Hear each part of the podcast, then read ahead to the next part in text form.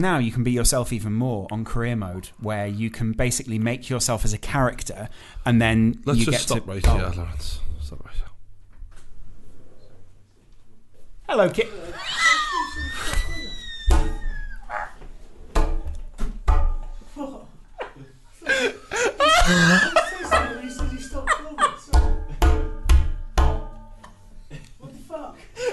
just like a character from a drama entered the room. That was literally like only fools and horses. We've got to keep this in it. We've got to keep this in. But his face isn't in. Brian, that could actually be a good thing. For fuck's sake. Stay around face for radio. Yo, fucking, you look terrified there when the. F- it was just the screen. what are we went doing? Back, What the fuck are we and he doing just- here? What? Why Just is he get- here? Get, well, he's here to give con. he's here to give con already. I'm here for. Fuck? I'm here for a technical inspection. Yeah, you'll see. What's he here for? You'll see in a minute. Can we get on with this shit? You'll see in a minute. You ready? Right, what's happening? Right. The UFC game I'm sponsoring with. Ready? Right. Okay. Here we go. right. Do you want to start again? Read it. Right. Just carry on. With the career mode, what you can actually do is you can create yourself. Now, you already created yourself as a fighter, but then you can continue and you can earn your way to the UFC, become a real fighter within the UFC, start to promote your fight and Win build a world title. rivalries. That's exactly what I'm saying. I mean, I want to be world champ. Big Brian, you called yourself the gorilla Yeah. on that. Who, what kind of people would you be fighting if you were super heavyweight? You, you, what were you? I'm yeah, a you were heavyweight. heavyweight. Cain Velasquez.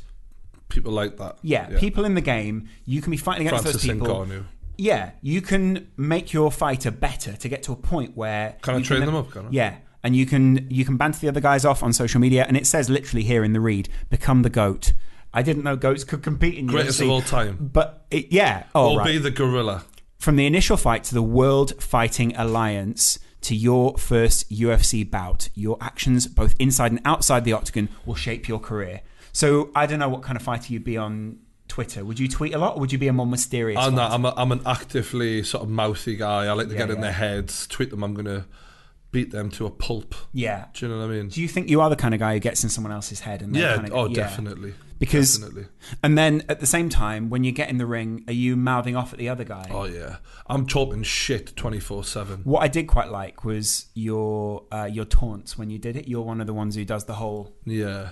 Come at me. I'm a taunter. I'm yeah, a taunter. you actually real. are a taunter. Yeah, it's quite sinister sometimes. Yeah, yeah, yeah. yeah. Uh, I'm, a, I'm definitely that guy. uh, no matter what stage you're at in your UFC career, there's always someone looking to make you uh, make their name by taking you out, and that sort of correlates with your uh, It's the YouTube first time I've as been well. taken out in a long time. I tell you. Yeah. I'm always the one paying for dinner. Is there anyone that you would? Is there anyone that you would worry could take you out? Like if you faced Francis Ngannou, would you be worried about? He his- hasn't got much of a gas tank. I, I'm bigger and stronger than him. I think I, I'll take him. no point. problem. Yeah. Uh, it's the champion, uh, Stipe Miocic. I knew it was Miocic. he, he's he's a pain in the arse. Yeah. He might be the one, the last one, but then I still think I'll get the job done. yeah, I can actually. He's a see- fireman, you know, in real life. Him. Really? Ah, he's a fireman Right. and and UFC heavyweight champ. In the states? Literally, he puts fires out and then he goes and k- kicks ass. So That's actually really badass. That's more badass than a podcast. yeah. So is that enough? Is that is that all we need to say? Yeah, let's just cut the bit out where you go. Is that enough? You can choose eight. uh, You can choose from eight unique unique training gyms, each of which has its own fighting discipline. Yeah. Have you thought about which discipline you go into? So there's like a speciality. I want to be someone who um, is dangerous everywhere, punching and on the ground. Okay. So, you know, the, the interesting it says gym loyalty can have its rewards, but you truly grow as a I think fighter. I'd go American um, Kickboxing Academy. That's the Cain Velas- Velasquez one. Okay. I want to. I want to fight like him. well, th- in this game, you actually get authentic uh, UFC training partners, Yeah. people who actually train with the UFC Brilliant. fighters. And then the interesting side is sometimes you might have to change up your gym if, say, one of your aspects is weak or you want to go in a different direction. Or if, or if you fight someone from the same gym, then you may, might need to get some different skills. I feel like they've really thought about what a real fighter goes through and Hmm. To bring people as close as possible to that experience. It's as real as it gets, Laurence. It game. is. That's true, actually. And if you want to get as real as it Hopefully, that gets- check is as real as it gets. And it, believe me, I don't think people pay in checks anymore. no, but but you know what I mean. Yeah. Um, well, if you if you do want to get as real as it gets, then go to the link in the description, which links you to the game. I also there's a link to the trailer Right. somewhere down there. Thank you very much to UFC Three and EA for sponsoring this. This podcast is sponsored by, uh, powered by EA, as they say. Powered by EA. I quite like they say. My house rather is going to be powered by EA for the next month. Thanks, EA. On today's True Geordie podcast, Kieron Dyer. Thanks for coming, mate. No problem. Good to have you. Bit of a weird one for me. Got a message off Alan Shearer last week saying Kieron Dyer wants to be on your podcast. The 15 year old me right now was like, fucking hell, I'm doing alright. Yeah, and you went, Alan, stop trolling. Well, Um, Al. well, with this book, I have to do a lot of publicity, and I was a bit apprehensive of going back up to the northeast. yeah. Uh, like you said, I've got mixed reactions back up there, um, and I'd seen the podcast, and I see that the base that you touch. So um, I said to my publicist uh, for the book, I said uh, I need to to do this podcast. so obviously, I text uh, Al and said, "Can you have a word?" And here we are. Unbelievable, mate. Um, makes sense. But I must say, I hadn't seen the rants that you made against me and Craig. So then, after I seen the Shearer, Oh. I see a few. And when you start calling him a little dwarf elf and caning him, I was thinking, this should be interesting. Yeah. I Um, like I mean, I'm not as big. The thing is, back in the day, this is what breaks my heart. yeah. I love watching Craig Bellamy. I love watching you play. Like we had the best team in my. I actually prefer the Bobby team to the Keegan team. I thought it was much more fun to watch, more organised, even if it was still the Wild West. Um, so, I guess we'll start with that. hmm The thing that hurts is when we see you on the debate, and uh, actually, I've got, I've got a I've got an actual quote from another fan because he, he he sent us it. I said I've got Kieron Dyer Yeah, on the yeah, podcast. yeah. Any questions? Let us know. And I thought, you know, what it is. This is what a lot of Newcastle fans have said, and he sort of summed it up. Yeah. After being set up for life by Newcastle United and worshipped by the fans, why did he shit all over us in the debate? Unrealistic, my arse, he said. Because when you said that we thought we were a Champions League club, that really pissed a lot of Newcastle fans off, considering we've been relegated twice in the last 10 years. I stick by that. I think that with your fan base and the support that you give to the team, I think that you deserve. Well, maybe it's because I think that you deserve to be not a relegation team fighting it. And when I was there as a player and we were having successful, when we came fifth that season uh, and didn't make the Champions League, we were classed as failures that season, and that's the that's the that's the reality of the of the situation. So, when I was on the debate, debate and saying that, maybe it was harsh on the fans because, like you said, you have been relegated, and but maybe it's me as well because I think Newcastle are more than just are we we're happy to be in the Premier League, and like I said, I do think if you stay up this season and Benitez and stuff happen, I do think your expectations will be that, hey, we can challenge for Europe, and that's the I, next I think step. there's a difference between hope and expectation. I think everyone hopes for that, Yeah. and especially with a manager like Benitez. But I think I agree with what you're saying about what it was like when you were there. I remember, I remember myself when we didn't qualify for Champions Yeah. League. I remember thinking, "Fuck's sake!" Like, and actually, If only I had a platform to make videos. just generally, the fact that Bobby Robson was let go for that as a failure is insane. Looking back on it, it was it was the dumbest thing that's ever happened in the whole of the Premier League history. Do you think you should have made Champions League that season? Mm, I had a lot of injury problems that season. I think Craig had his injury problems. Um,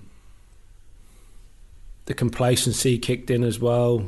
This is easy. We're a Champions League, so you Yeah. the story, especially with so many young, immature players, uh, you kind of take your eye off the ball. Mm-hmm. Definitely took our eye off the ball. Um, even with when we uh, had the Champions League qualifier, uh, I think we won the first leg 1 0 away. Uh, I think us as players thought we just had to turn up at St James's Park. Um, we'd win that game easily. I think Freddie um, and all the directors had already booked their flight to go to the south of France for the Champions League draw. You know, so again, maybe we took it all for granted and thought this was just going to be um, just ongoing. Um, For, for the record, though, mate, like I appreciate what it was like when you were there, and it was the expectations were silly, and we have been spoiled at the time, and I think every Newcastle fan looks back at that with fond memories for that reason. Mm. But now, Newcastle is a like a real bad place for football atmosphere. Like we don't get us wrong, they cheer the team on, but it's like it feels like the life of the club is just being strangled out by Mike Ashley, and Champions League isn't even in the minds of any fan. It, it, it's like we've got no hope of anything. Like just staying in the Premier League until someone buys us off Mike Ashley is actually all we're hoping for. Like there's that's the hope, not not even the expectation. I think hope went years ago. See, maybe that's maybe that's my error, and I'd be the first to put my hands up because I haven't been back to Newcastle. I've been back to Newcastle twice, I think, in the, all the times that I've left. So um, I'm just going on probably with the expectations I- I, I was as a player. Um, What was your experience like when you went back? I was all good actually, Yeah. actually, because um, it was my sister, uh, my sister, my missus's birthday, so we went up there for a weekend because she'd never been up there for a while. So we went up there to see some old friends. Um, she said she wanted to go to the Metro Centre. I was absolutely dreading it, just basically walking down. But Why did she say that? Did she not? Why? yeah, I know. I Women like just shopping, because people just and plus people talk about the Met like the traffic Centre and the Metro Centre and. Uh, You've got to see it. It's it's a it's a once in a lifetime yeah, thing. exactly. so I put my baseball cap on and off. But the love I got was it was surprising, and Yeah. the the the the general quote I got was, "We wish we had players like you," still kind of thing, which was uh, in a way was quite pleasing, good? rewarding, Yeah. if you know what I mean. Because yeah, I, I did leave memories, in, mate. I did leave in, in a uh, kind of in a sour kind of way. It was. Uh, I got, can always can remember it was we played Watford in the Glenn Roeder had just been sacked and uh, Nigel Pearson uh, was caretaker manager. We played Watford away, and I don't want to sound big headed and that, but we were bottom of the league that season. I missed the first few months of that season. I came back into the team. I think the first game I scored against Arsenal away, and me, Ober, Febby Martins, and Scott Parker that season kept the team up. And People might disagree, and I'll go on a limb and say that. And um, it got to the stage we played Reading away towards the end of the season, and we were now going on the bus to the game. And uh, Glenn Roeder calls me down to the bus, and he's uh, he says, "I want you to be captain today." And obviously, because of what happened with the captain's armband before, I was like, I didn't really want to do it, but he was saying, "Look, you've you've been brilliant for me this season, that, and I think it would be uh, a great honour for you and for myself." And I took the captain's armband. It was Michael Owen's first game back from his cruise ship as well, if you can remember. But it was Reading away, and we lost the game. We didn't play very well, and like a dick that I am, I pick up the Chronicle the next day or listen to the Three Legends and get an absolutely how dare he wear the captain's armband? He doesn't care about the club and la di la di la, um, and it hurt um, because I started to mature, and we will probably talk on a bit where people say I give out this attitude of I don't care, and um, like I said, it was the last game of the season then, and we played uh, Watford, and we were doing the warm up by the away fans, and you know the away fans always takes over a ground, and um, they the fans sung individual songs for every player except for me and Stephen Carr. And listen, I've had my few scrapes in the past and done my things, and listen, I'm not saying I should be worshipped or whatever, but like I said, for what I did that season to try and keep us up in the Premier League, I thought our love affair's over now. Maybe they're sick and tired of me. I'm sick and tired of them now. Um, so I had in my mind that this is my last season. So um, finished the last game of the season, I met up with England. Obviously, Sam Allardyce had been named uh, England manager. I'm not England manager, Newcastle manager. And he comes to the Lowry. We're standing in the Lowry with the England team. He comes to speak to me, me and Michael Owen, and he sounded good. His points come across. He was obviously he was so advanced with all the technology and the sports science. So I thought I'd give him a go. So my whole yeah, I'll come back uh, to Newcastle, and then when pre-season come, we play the Carlisles, the Hartlepool of the world, and we're paying Carlisle. And I can remember coming off the bus, and some fan says, "Die, you fucking dick," or something like that. You prick, fuck off home or something. And then after the game, Sam disappears, and me and Nigel Pearson are left in the thing, and I just kind of like, kind of broke down and just said, "You know what? Enough's enough. I want to go home." And then the rest is history. That's mad that that one fan Yeah, that was just can the, make such a yeah, can sway you that much. yeah. But obviously, you kind of made your mind up. But that he sort of Mm. put the nail in nail the coffin. in the coffin. Yeah, I was like, whatever I do, how successful I am from now, because there were so many times I won them back over, but it then came to the stage whenever you had a bad game or you, It goes against you. I'm the first one they're all grown at. And listen, again, I'm not saying it's unjust because because of all the cock ups I've had, they had every right to feel that way, but. I felt I was always playing a losing battle that I had to perform unbelievable every game because if you drop off at one bit, then I'm the fall guy. When I read a bit of your book, and I, I must admit, right, mm. my impression was like most Newcastle fans' impression of you. You've been given all the fucking talent in the world. You didn't make the most of it, and you're a bit of a knob. and that was what That's I thought. enough, you know, in the in your prime, especially. Yeah, of course, yeah. and the amount of stories about you in Newcastle, you are like the king of bling. Like everything that Not just Newcastle, by the Yeah. way. If if you if I said to any journalist, I've got Kieron Dyer coming on, everyone went some stories about him. Yeah. Yeah. like I guess um, for today's generation who are watching, like whatever people think Raheem Sterling gets a hard ride now, you, yours was times ten. 100%. Um, but you did bring a lot of it on yourself. I understand that you're a bit of a victim because in your mind, at some point along the way, you were like, "I've changed now. I've grown up." But because you changed in your mind, doesn't mean everyone else's perception of you had changed as well. And and, and you turned the corner, and you're like, "Actually, I'm going to book book my ideas up now." People are like. "Ah, You're still the same bloke. Just because you've changed doesn't mean everything you did you didn't already you didn't also do. Do you feel a bit trapped by that though? Is that must feel quite frustrating?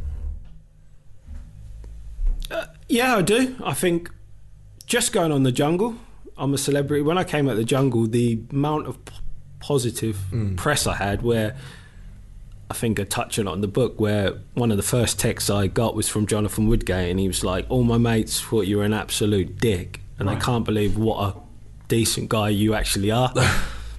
and uh, yeah, it's it. I brought most of that on myself because the king of bling, which I don't regret. It's funny now that I was the king of bling with the earrings. You heard the story of me leaving earrings in the thing. I don't own, own a watch now. Yeah. I don't. I don't. I. I just think, what? were you just sold all my jewelry and Was that. that a conscious effort then? Do you think you? no, you- I just. I just become mature. What? I don't need. I don't need a fifty thousand pound watch. Yeah, just like. But at the time, and I touched on, I came from poverty, and a lot of footballers come from poverty, and you you get the money and you get the fame, and listen, I could drop down dead tomorrow, so uh, I wanted to have a good time, and so I don't regret of being the, the king of bling uh, or, or spending my money and thing and buying my friends watches, buying my family watches, mm-hmm. because these people are never going to be in a position or we ever thought, you know, like to enjoy ourselves. So um, I don't regret that, but again, I was just an immature kid. There's one thing that come across me when I'm reading your book and that, and, and actually some of the interviews that I've watched with Mm. you. Everyone thought you were this full of yourself, uber confident guy, especially with all the stories in Newcastle.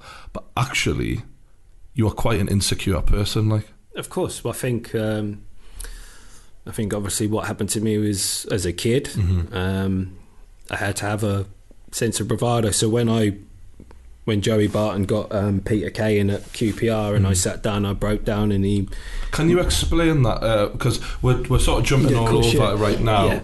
but I guess that'll sort of give a lot of context to how your life sort of began under difficult Hmm. Yeah, circumstances. So you're, you're with this psychiatrist in uh, QPR, yeah. and that's Joey Barton's recommendation. So the funny thing about this, the, the I, everyone loves Joey in his way. So basically, Peter Kay came in, and it wasn't to see individuals. It was because Joey was having a rant at the coach and staff and Neil Warnock. So Peter Kay was brought in as a, a like match a made in heaven. Peter. Kay was brought in as like a passiver, uh, like to Right, someone to someone in between. So facilitate that. basically, us as players would go in and tell him what we thought about the manager and the coach and staff. And then the manager and the coach and staff would speak to Peter Kay, and then he'd kind of try and sort it because Joey, are the training ground shit, training shit, this is shit. I don't know. Which, listen, Joey's a very honest person. If he, he demands, that's just the way he is in life. So, um, so yeah, so Peter Kay, Peter Kay wasn't there for individuals, and it just got to the stage that just hearing him in these meetings, I I liked what he had to say. So um, around this same time as well, my mum and my ex, the mother of um, uh, three of my boys, she they were thought I was depressed, but they thought I was depressed through my injuries. So um, it got to the stage that Peter was around the the club for a while, and so he said um, people could see him individually. So I went to him to talk about depression. I'm saying, look, people are worried about me because my whole prime has been taken, and so is it getting? We were just talking general like this, and um, he was basically saying he doesn't think I'm depressed from injuries, and there's more to it, and you know he's probing, probing, and then yeah, it just came flooding out, and I told him about the child abuse, and and then when he started making me realise, and he's just like, wow, how it is. I always thought I was stubborn, and um, it wasn't so much I was stubborn. It was just like, so I'd fall out with you, like you'd bring me a diet coke, and I wanted a coke, and you're like, and I'd like, I'd fall out with people over that, like you're disrespecting me. So he was saying, because I was disrespected when I was a 10 year old, I have vowed, I know, that in my psyche that I will never be disrespected again. Right. I will never show vulnerability again. Um, and then when you go through what has happened in your career with managers, teammates, players, um, yeah, I just put this whole barrier around me, this whole bravado. Um, yeah, and it formed my life. But again, I think I touched when I did the interview in the thing. I don't want people to think that I'm using child abuse as an right. excuse for some of the decisions. Like some of the decisions, like me falling out with manager, or I, if I felt disrespect the manager, I'll fucking, I'm not having it because I couldn't show vulnerability and stuff. So some of that is true, but like you said, for things like Ayia Napa and um, being sent home from um, Marbella, the Lee Bowyer fight, that's got nothing to do with. So let's, I'm not using that as an excuse, but it was scary to realise how much of my life it did affect, and the bravado and the the this like superhero seaman. I'm not, yeah, kind of thing. So um, I've come on such come on such since I've had the help because like even crying when I cried in the jungle and that that would never have happened if I wouldn't have had that advice. No way would I show that vulnerability. So yeah, I've cried in public before, so uh, yeah, I can identify with that. yeah, Was, because was that um, so? You'd never mentally drawn a line. Had you sort of buried that experience, or what? What? What was? Because a lot of people go, "Well, it must be this." Had you Yeah. ever drawn that line? So basically, when it happened, I, I kept it a secret for 20 years. I may have told one friend here and there, but I never went into details of what happened to me. Um, I did in the book, and um, I thought I just thought I'd overcome it. You know what I mean? I just thought I'd overcome it all on my own. I don't think about it no more. Uh, it's locked away. But I didn't realise that it affected me in other things like for my for instance my oldest boy Kai is 17 now but when he was 11 12 and I've never hit my kids never never will I'm, I'm not that kind of parent to discipline them but he's a sensitive kid he's a bit like me I am sensitive even though I bought on this bravado so um it's crazy. So every time he showed weak, if he'd fall over and he just got a little graze and he's crying, I would snap like, "Don't cry, man up!" and da da da da da. And like you could see like family members and like thinking, "Bloody hell, he's hard on him." And it got to the stage where my ex was saying to me like, "You're proper hard on him," and I was like, "No, I'm not. He just needs to." T-. And I didn't. I just thought that was normal behaviour. And again, it was Peter Kay saying, or 11 or 12 you and you see and you just don't want him to be taken advantage of him and that's, You're So- trying to harden him up. yeah and so like so the amount of relationships and um, friendships and stuff it affected it was proper um, and I didn't see this I just thought that was just who I am my thing but thank God for Peter Kay Do you think that was part of the generation you were part of? That you guys were less. It was sort of you were on the cusp of, like you say, you only just met Big Sam and he was bringing technology into the game. Social media wasn't even a thing when you Social were media close. wasn't a thing. Sir Bobby was a bit of an exception of a manager at that point There because he was emotionally intelligent. unlike I think other I think. I think also um, the old school. Re- everyone's talking about the old school regime and um, how we need to bring it back, and the kids need to be doing all these jobs, and they need to be around the first team because academies are separated from first team. And I hear all these debates, but I think it has a a, a bit of a damaging effect. And I'll, I'll tell you, there's a story in the book, but I think so. When I was a youth team and uh, player at Ipswich and um, I was doing really well, and I'd have to train with the first team. I dreaded it, and because they were, it was a hard school. They They'd kick the lumps out of you. and the way they talk to you, you fucking cunt, and da da da da da. And there was one, uh, I can't, or I, I weren't allowed to name him because of legal reasons in the book, but there was a senior player at Ipswich at the time, and he was one of the main players, and I. I was only 16, 17, and I came in training and I ripped him up in training. Absolutely destroyed. I bet with you how fast you were, it would have been So, a fucking year was nightmare. Uh, it would have been about 96. cool. Look up the team. Yeah, yeah, yeah, yeah. You can do, yeah. Yeah, And uh, just work it out for yourselves. r- I ri- Senior. yeah, and I ripped him up, and uh, all the other senior players were laughing at him. So after training, I've gone in to help the youth team lads because if we finished our jobs earlier, we could go home. Otherwise, we could be at the ground until four or five o'clock. So I'm helping the change room, helping clean up the change room. This player's come in and he's just wearing a slip. He's completely naked. He's wearing a slip.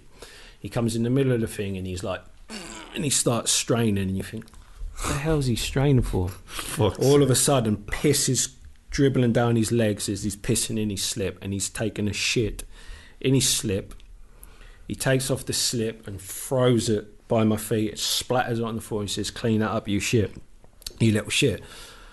So I'm thinking, bloody hell! And this is all because I did my job, really. Yeah, yeah. Like, so, um, so after this incident, and I mentioned book, we go to Malaysia for the Under Twenty World Cup, and um, we were well behaved on that trip, and then we lose to Argentina in the quarterfinals, and Argentina had Riquelme. Everyone knows about Riquelme for Argentina. Aimar and Cambiasso playing in their team, and we were um, after the game we lost. We went to the hotel bar, let loose, and I mean let loose, and it it got to the stage. Uh, about midnight, one o'clock, all pissed, and someone thought it would be a good idea if we all got a plastic bag and took it in turns to shit in this bag. Who? Who? You can't say. who yeah, you I thought it was can't. No, no, no. I, and Someone. someone thought. No matter how drunk, no matter how drunk I I've know, ever been, I've I never know. thought get that, get the bag. But this is just the mindset and the mentality of This was young- what football was like back then. this is in the under twenty England represent your country. the golden generation. So no, so the golden generation is when we were in the full England team, but this is under twenty. So basically, this bag gets passed round by round, and people are dumping in it. I didn't dump in the bag, but it wasn't because you were holding it. yeah, it wasn't because I wouldn't have. It's because I didn't need a dump at the time. Right. It's one a.m. Yeah, so I'm not taking any brownie points for it. So um, don't call them brownie. yeah. yeah. So yeah, so basically this bag's passed around, and then one of the players goes and hangs it on the manager, our manager's door. Who is the manager? at the time? Ted Powell. Right. He was uh, an FA coach who was our manager, and this bag was hung on his door. We don't know what happened to the bag. I don't know if someone an hour later thought it was a bad idea, removed the bag, or hotel found it, or the manager, because there was never an inquest. and I, and I say in the book like that sums up everything that's wrong with English. We thought it was funny and banter. Um, but that is everything what was wrong. The disrespect, Was that was that ninety six or something you said? yeah, uh, so my first season in the Ipswich team was 96, 96 97, 97, 98. So it's the 96 97 season. Classic season. I mean, yeah, it was that was So, even uh, the national team though. Euro yeah. '96, they they go and doing that stuff. So you Yeah. think? See, I say in the I say in the book. Could you imagine Riquelme or Aimar doing something like that? No. And then I'm saying, does that go from what we were kind of that was and player shitting in front of me, throwing the couch as banter, and in that environment, is that in our mindset that this is the envi- this is the way we're going? When you got so it was like a vicious circle, and yeah, you, when you when I read when we, when I've showed people the story and you read it, and I go into details, you're thinking, no wonder England have struggled the way they have. bag of shit. Shit in bag, yeah. that's that's what the was a the chapter's called the bag. Yeah. Yeah. I, when I started reading that, I wasn't expecting that was going to Yeah, yeah. be cool. what it was about. Yeah, yeah. Do you know what I mean? Um, it's because it, is uh, that's not normal. Do you know what I mean? No, it's Like, not. But we thought it was funny. We didn't think we would. We didn't think it was disrespectful. We just thought, oh, this is great banter. We can all have a laugh at it. But Yeah, a shit in a bag. but to put it on a, the manager of your country's door and Did you It's- not respect him then? Was that we did. I, the guy was a great. It was no disrespect meant to the manager. Even even though it's the biggest disrespect ever. Yeah. We're not thinking that. We're just thinking how funny. Fucking So, so going back to Ipswich, Mm. you're you're progressing through the ranks. Did you have any other encounters with this guy who uh, pissed you off or pissed on the floor? No, he was, he was fine with me other than that because every time in training after that, I just let him tackle me and right? let him get his confidence out. And Do when you I think was, he was quite fragile? Did you think, like, looking back at that, do you see a, an older guy who's got quite a fragile? He's literally shitting himself. He's at- at literally the thought shitting of himself you and throwing at him again. I'd say that's the definition of no, fragile. not at all. It was just, I just think that was the way it is. You, you, How's that? you what have to you batter the younger. young. that? like, That's you, mental. That you just was have the to way batter the younger. is. Like I used to have a, like a, a like a bum fluff of a tash, and they used to just like fucking take the piss out of me, saying if you like, it was just brutal back there. It was just. How did you take that?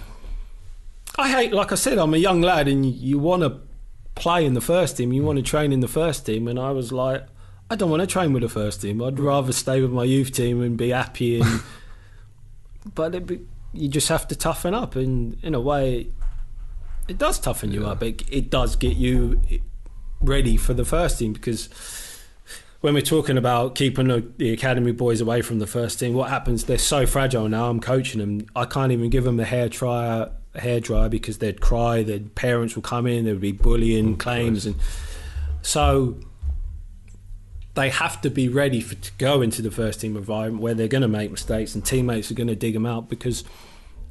I don't think they're ready because they are so fragile at the moment. So, but it's just getting the balance because the way we had it, um, and the way their antics were then, it, it has a, a You, serious you know how you're a knock-on coach effect. now. Mm.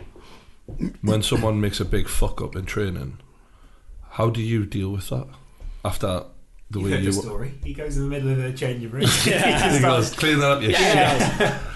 Again, I, I always say this, and I do want to go into that side of it, especially with Ipswich, hopefully. And yes, tactics are important, and yes, players are important and stuff. But the biggest thing I find is man management because I I talk on, on the Bobby Robson. His biggest strength was his man manager.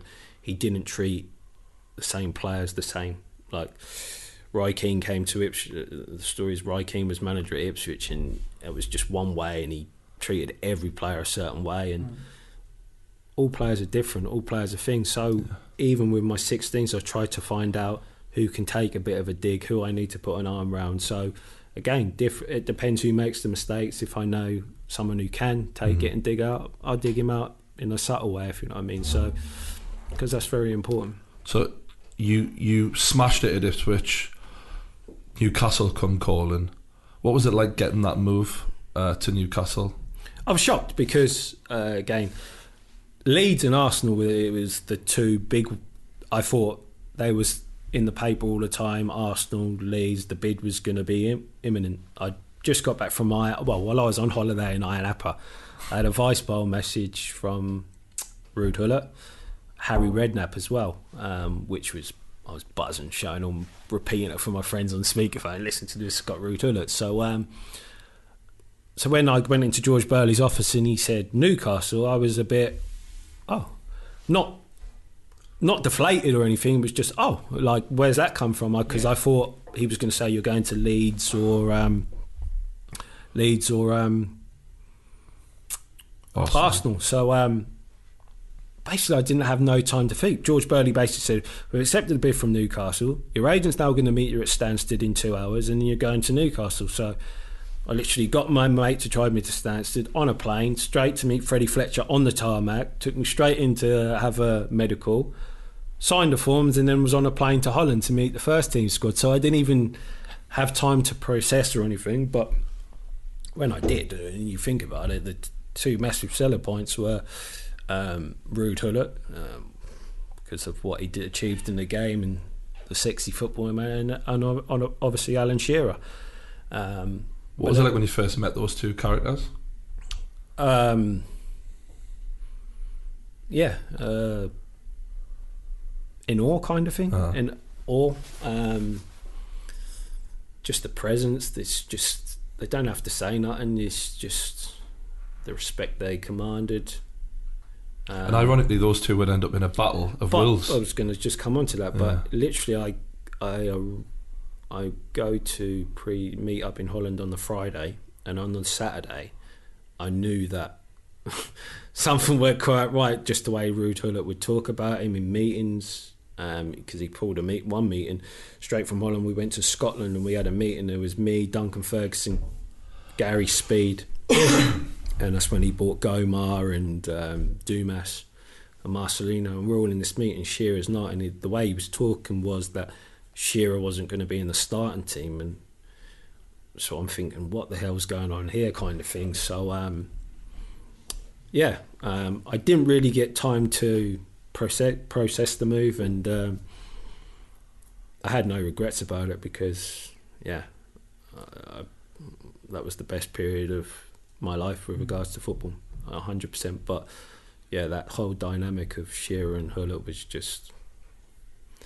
And people say it was a ego battle and a battle of wills, and maybe it was with Ruud, but I don't think it was with Al at all. And um, even with that, even with the Derby game, and uh, it's a good story about that as well. Is that he didn't even pull our side to tell to tell him uh, he wasn't playing. He basically John Carver gave out bibs on the game. So uh, I think the Derby game was on the Wednesday or Tuesday. It was a midweek game if I can remember. And um, so the day before in training, he's giving out bibs to the reserves for the day. So you see him giving out bibs. Duncan's getting a bib because he's regaining his fitness, and he's and he gave Alan a bib.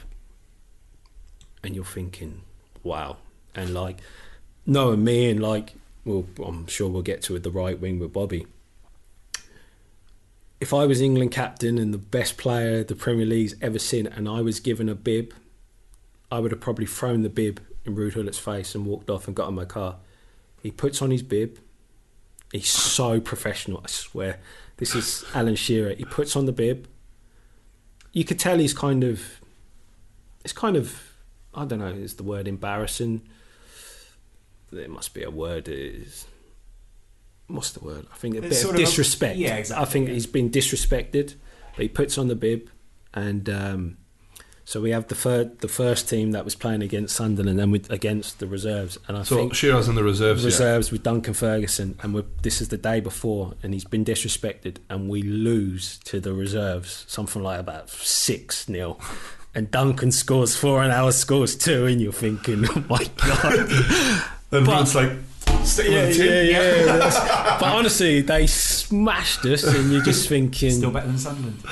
and you think we're going into a derby, and it's a must-win. Yeah. But the whole the whole way Al, Al handled that situation was just listen, because knowing me is that would have been completely different, and um, and again to counter that as well, because everyone talks about Ruud.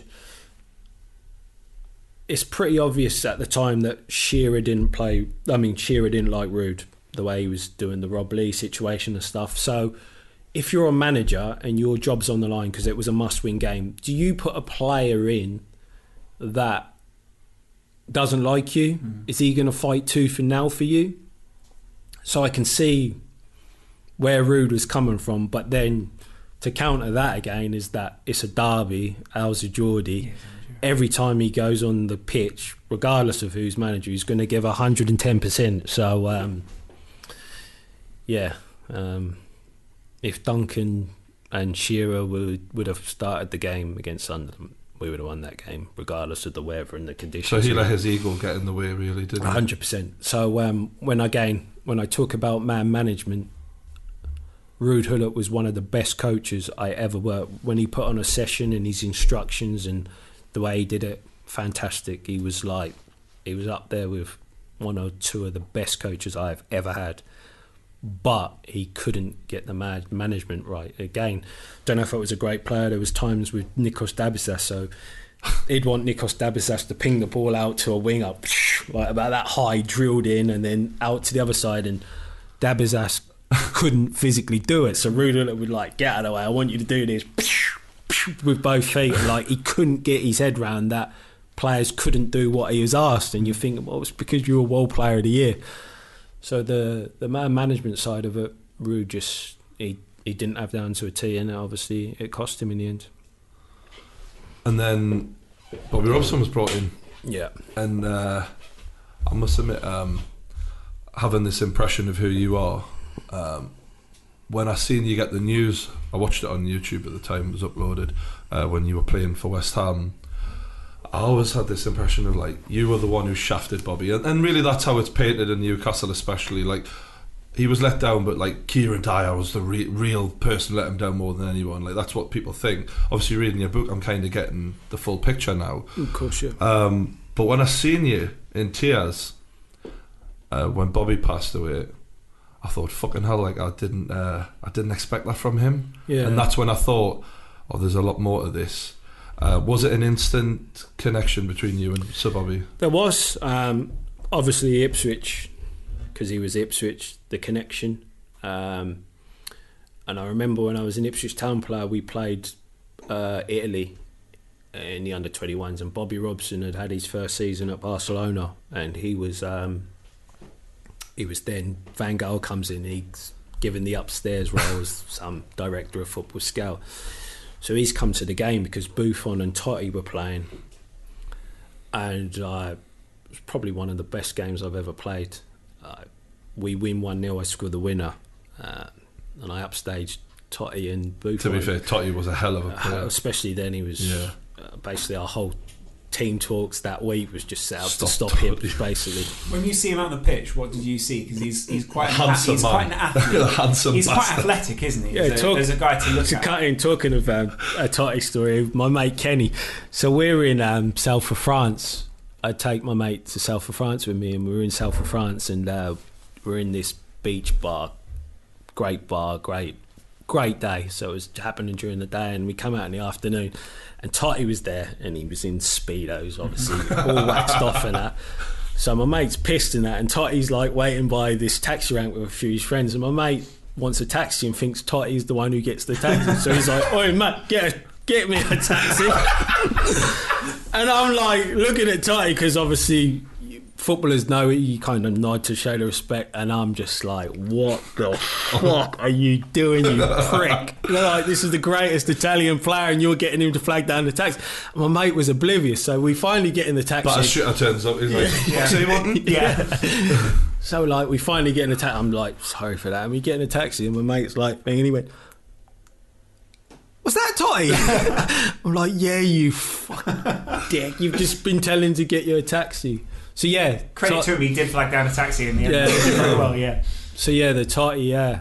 You upstage Totti. That must feel good looking back on And it. Buffon though, I scored against Buffon. even bigger, yeah. Yeah. So um, in the tunnel after the game, Bobby's there, and uh, so obviously I, I'd seen him at Ipswich, but I never had a conversation. He comes up to me and he's asking about Ipswich, and he always used to talk about he lives on Constitution Hill. Used to have a house in Constitution Hill, uh, which I I live there now, which is quite ironic as well. So. Um, Kindred spirits. so yeah, and he was saying, look, um, the way you're going, I'll get you to Barcelona one day. So for a, a 17, 18 year old kid to hear that was fantastic. And then obviously becomes Newcastle manager, and we we do have it was like a father son relationship. And people from the outside, if you looked at it, the way we had disagreements in front of other players and that. People could see that was a disrespect and that, but that was just the relationship we, we had. Like he could, I I could shout at him like "Leave me alone" and da da da, and people like "What the hell?" But it was never personal. It was just the kind of father son kind of relationship we had, and um, I love that um, story I read in the book about. Uh, I think it was the Bassedas one. Yeah, Where yeah. basically, I think you That's that's that's you the- challenged some tactics of the coach or something. Can you? Remember? There was a couple of that? great stories. So so when I'm talking about Bobby as the best, Mm. and um, I was talking about man management, and when I say I don't use a lot of the things when I was younger as excuses. So basically, we played uh, Bradford in one of Bob's, Bobby's first season. We We're winning 1 0 at half time, but it was a crap performance. The crowd are getting on us. And Christian Bassedas, was, he struggled when he was a Newcastle player. And um, the fans were getting on his back in particular. So we come in at half time, and um, Mick Wadsworth was the gaffer's um, assistant at the time, and he's fucking absolutely hammering Christian Bassedas, fucking slaughtering him. And was crap that game, and Speedo was crap that game. All the senior players was just as bad, and he's launching into Bassedas. So that's where the vulnerability, picking on the young kind of thing. So I'm like looking around, waiting for someone to say something, and, and something, and I'm like, basically, I, so I say to Christian, uh, to Mick, "You're a prick. Like, leave the kid alone. He's he's struggling, having a hard time. You only pick on him. You don't say anything to fucking Al and that. You fucking shit house. Like proper going into it. Like I've lost it now." And he's like, "How dare you show me some respect?" And I say, "Like, show you respect. You show him some respect. Like, you always pick on the young lads. You always pick on Lua Lua. You always pick on Shola. Grow some fucking balls and fucking pick on some of the senior players." Anyway, it's going back and forth. He's going mad. Then Bobby's gone. Shut your mouth to me. How dare you dis? And like Bobby went. So now It's hard for us to imagine Bobby going on like that because he's he always went, the yeah, yeah. professional. No, he camera. went. He went. How dare you talk to my staff like that? Show some respect. Da, da, da. So now I've started crying, where more out of anger and frustration because he's picking on young. So I'm like a little spoiled little brat now. I'm not playing no more. I want to go home, baby. I want to go home and see my mummy and all that. So I've literally took off my top, my boots, my shorts, said I'm not playing, and I've gone to go and get a shower. So Gary Speed, because Al was our captain, but Gary Speed was our real captain. And the way I mean that is that for us younger players, Al was more Al was more of a captain because of what he does on the football pitch, the leader. But off the pitch, he it's not like he was a captain checking it. But Gary Speed would. So you had cliques. You had the Brat Pack. You had the older lads. You had the foreigners. Was. Gary more approachable than Alan? yes. Because when we interviewed Alan, uh, one of the fans of the show, who happens to be a celebrity, Robbie Williams, Yeah, messaged me yeah. and said he'd make a very good gangster. Yeah, Um, of course, yeah, yeah. Alan does come across. He is a bit I mean, That's I don't get intimidated by not many really- people, but I can sort of understand how someone would get intimidated by Alan, especially if you're playing in a team and you're looking up to him. Whereas, was Gary more of a people Yeah, person? of course. He would. He, Gary, you could fit Gary in any one of them cliques, Yeah. and he'd be the life and soul of the Right. group. So he could come with the Brat Pack Right. for a night out, perfect. He could go with the senior players. He could go with the foreigners. He can go. So, so it didn't surprise me when this argument's kicked off, and I've gone to shout. Kick Speedo's coming in, and said, "Look, get your boots on." Da da da da. And I was like, "No, no, I'm still sniffling away." And then the gaffer comes in and says to Gary, "Get out." So I'm thinking, here we go. But because of that defense, that stubbornness, I'm thinking, I am not backing down if he start. And he goes, softly spoke, and he went, "Love what you did, son." I'm thinking, so straight away, my anger starts to ebb, and he went, "You are totally right. I absolutely love that you protect the young players. It shows a real leader in you, and that." But I can't be seen to be disrespecting Mick Wadsworth because he's my staff, so I've got to show that he's got power over you. But I totally understand. So now I'm feeling a million dollars. Ah, Bobby understands. And then he was like, You've been the best player in this, even though I hadn't, well, I wasn't. He was like, You were brilliant first half. You were the best player. We need you. You're going to win this the game. Come on, get your boots back on. Obviously, put my shirt boots back on. I end up scoring the winner. And I was just going to show, like, when you talk about man manager, Mick Wadsworth feels a million dollars because the manager's backed his Yeah, and yeah, I feel a wins. million dollars that bloody hell. The gaffer knew what I was doing, and the gaffer stopped the one man revolt just like that. And there was an, there's there's so That's many cases genius, that that, give it's, abs- it's absolutely genius. And uh, like I said, when people talk tactics and that, just being able to get players to get a hundred play to two hundred percent of them above and beyond, and that's what he did. Because if you look at our team, and I say the best way to look at Bobby as a manager, and it's no disrespect to the players I'm going to mention. Before we signed Jonathan Woodgate, we were in the Champions League or always up there. We had a back four of Aaron Hughes or Griffin who could play right back. Our defence was shit. I'll say it for you, mate. It was fucking shit. Fucking Newcastle tradition. I want- I mean, it- it- it's- we it's had, a- it's we had yearly Obi, tradition. Titus, and Davies. That's the centre halves, and we were Olivier Bernard, and we were coming third and fourth. Go and- over Olivier. Unbelievable. Olivier's a good little player. yeah, Um, of course. But I'm just saying, there. when you think of a back four like that, you're thinking, how? No, did we that's relegation back four. If, if we'd had a good defence, we would have won the fucking league. If you'd have had Lascelles back then, maybe you'd have been. Um, so you mentioned it before, actually. Now that we're on the subject of Gary Speed, it was really nice to hear you speak about him like that because obviously you just see the the man on the pitch, you don't realise what how much goes on behind the scenes and how much he did for people. Um, what was it like for you when you got the news he passed away in such a tragic circumstance? Well, when we talk about Gary Speed as a player first, the season he goes, and then we get, I think it was the season we get Nicky Butt, James Milner, uh, Kluivert. Things started to go downwards in a downward spiral when he went, and then obviously Craig goes later on that season. That just goes to show what he did for that change room and everything, and as a player and as as a leader. I think that was the beginning of the demise. Sounded like the glue of that. yeah. So when he went, it was like the beginning of the demise. So when I um, I obviously found the news and um, it didn't really hit me, but I was so worried because I'm closest to Craig Bellamy, and Craig Bellamy, it was like Craig Bellamy's second dad. Like I said, I've got the relationship with Bobby. Mm. That was how Craig was with Two Finn Welsh boys as well. and Craig looked up to him absolutely so. Um, I was dreading the phone call. I obviously thought that Craig might have known, and when Craig always has, I think Craig was playing on Sky that day, and um,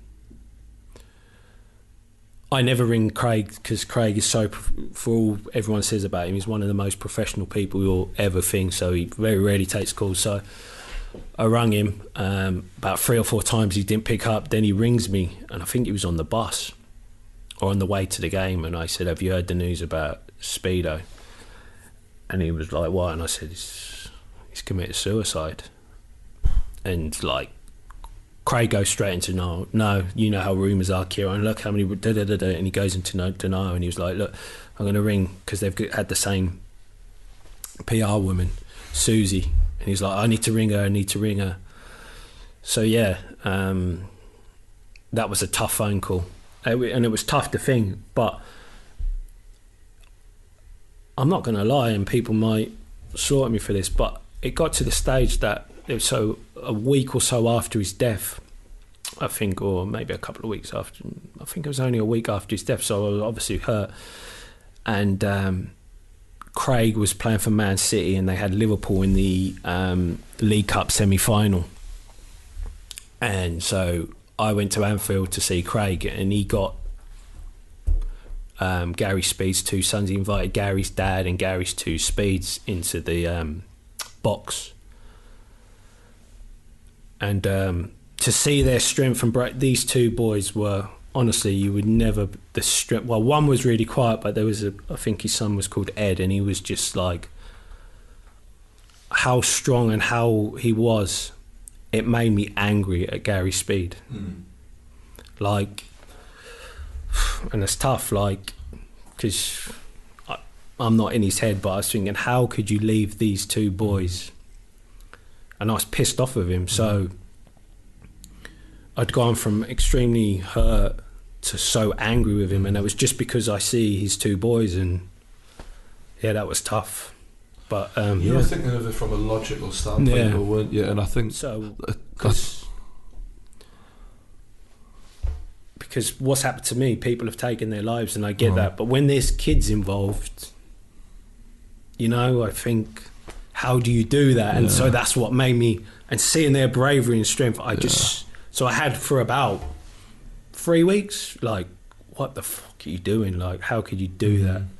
But obviously, um, as time goes, and listen, you you don't know what goes in people's heads. And depression, it literally is. Exactly, it's that It makes- the way I look at depression, it's it's it's like I remember when I was a kid, I had a, an illness where um, my blood cells were performing the way they shouldn't do, and I guess Mm. for depression, it makes your your brain think things it shouldn't think, and like people would be better off without us, and all of this, and it's very sad. Yeah. It is because it makes people. Um, it is a disease. Do you know what I mean? Of course, yeah. I, But I I, I, remember seeing his sons on the pitch with Mm. Alan, like, and uh, like you, it, it was it fucking filled us with emotion Mm. and so much respect for them as young men. Like, Of course, yeah. That I, I couldn't. I, it's just so hard to explain how they how like I'm just thinking their dad died like a like. and you and you said yourself, what a great man yeah, like he was as the- well.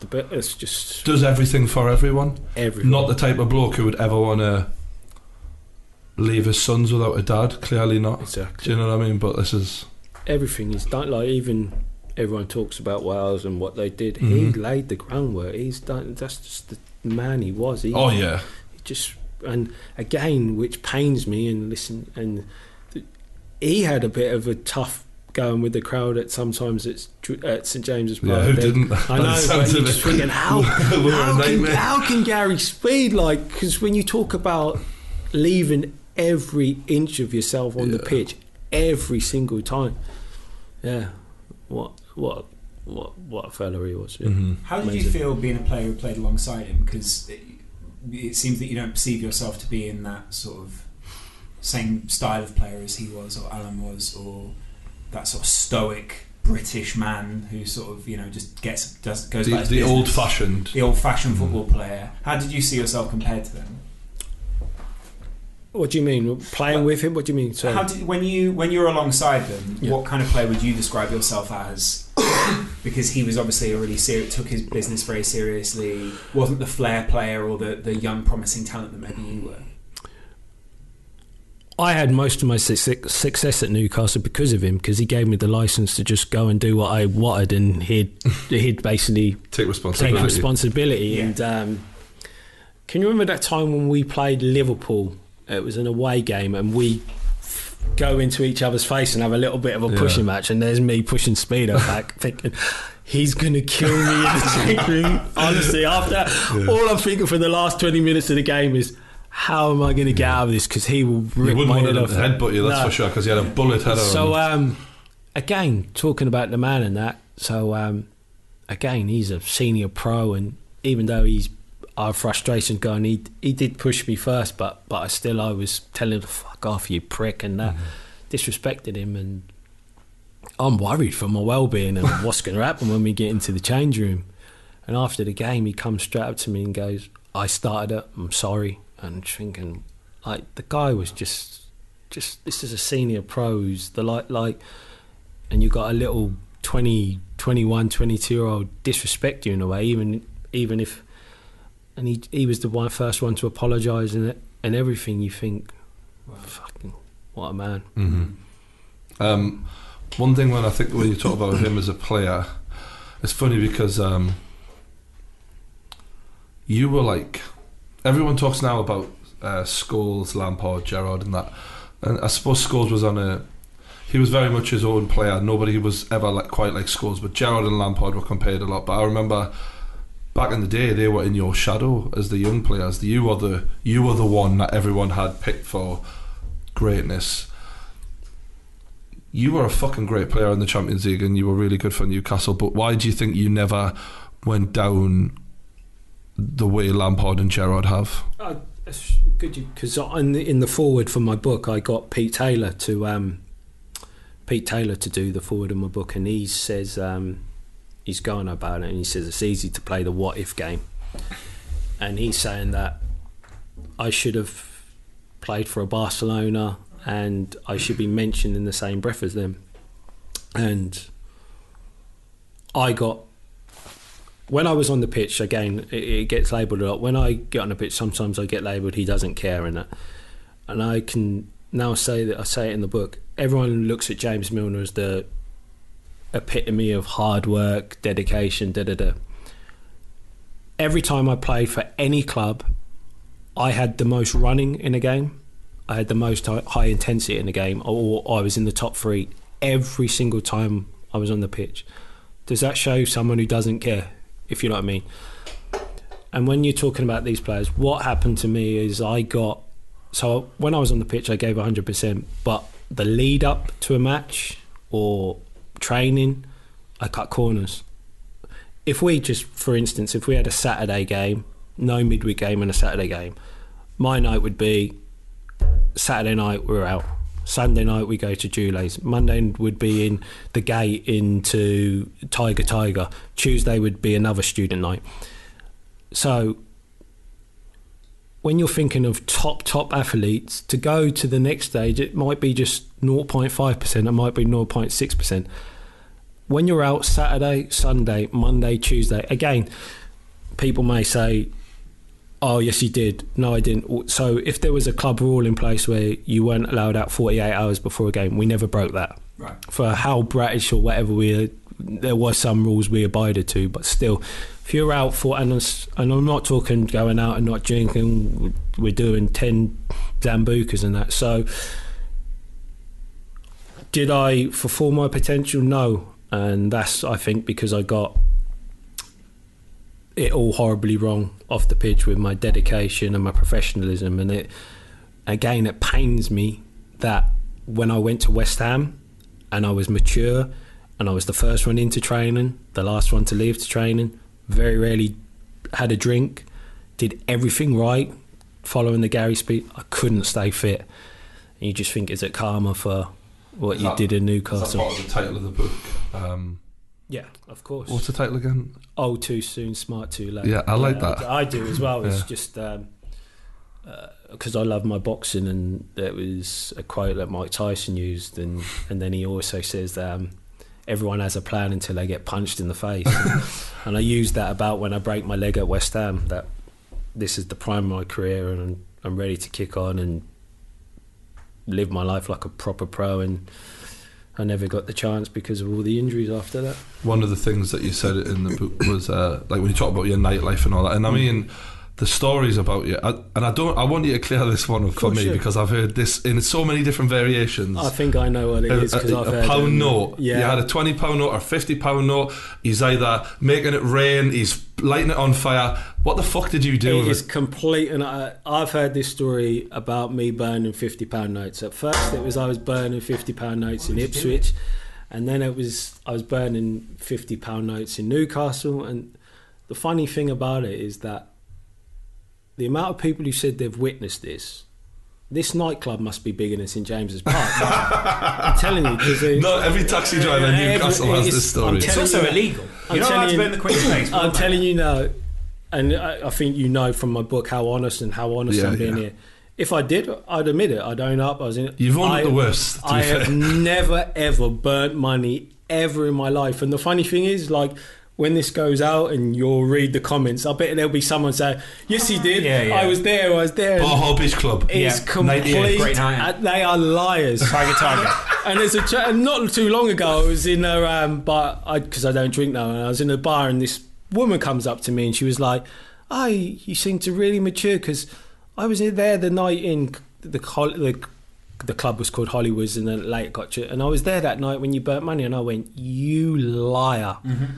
Why are you lying? I've never." And she was like, "Oh, I, I weren't there, but I was in the club. That it's never happened." And you just think, where does it well i do i think i do know where it come from because i heard this story when i was a youth team player it was being talked around at ipswich and it was a, an established premier league player and then i go and tell my mates we were in a bar and i was go oh you got to hear this story and the story was that this player was trying to get into a nightclub and the bouncer said you ain't getting in here just because you're a footballer, I don't think I can't do what you bloody blah. And this player gets out of money, burns the money, and says, "I bet you can't do this."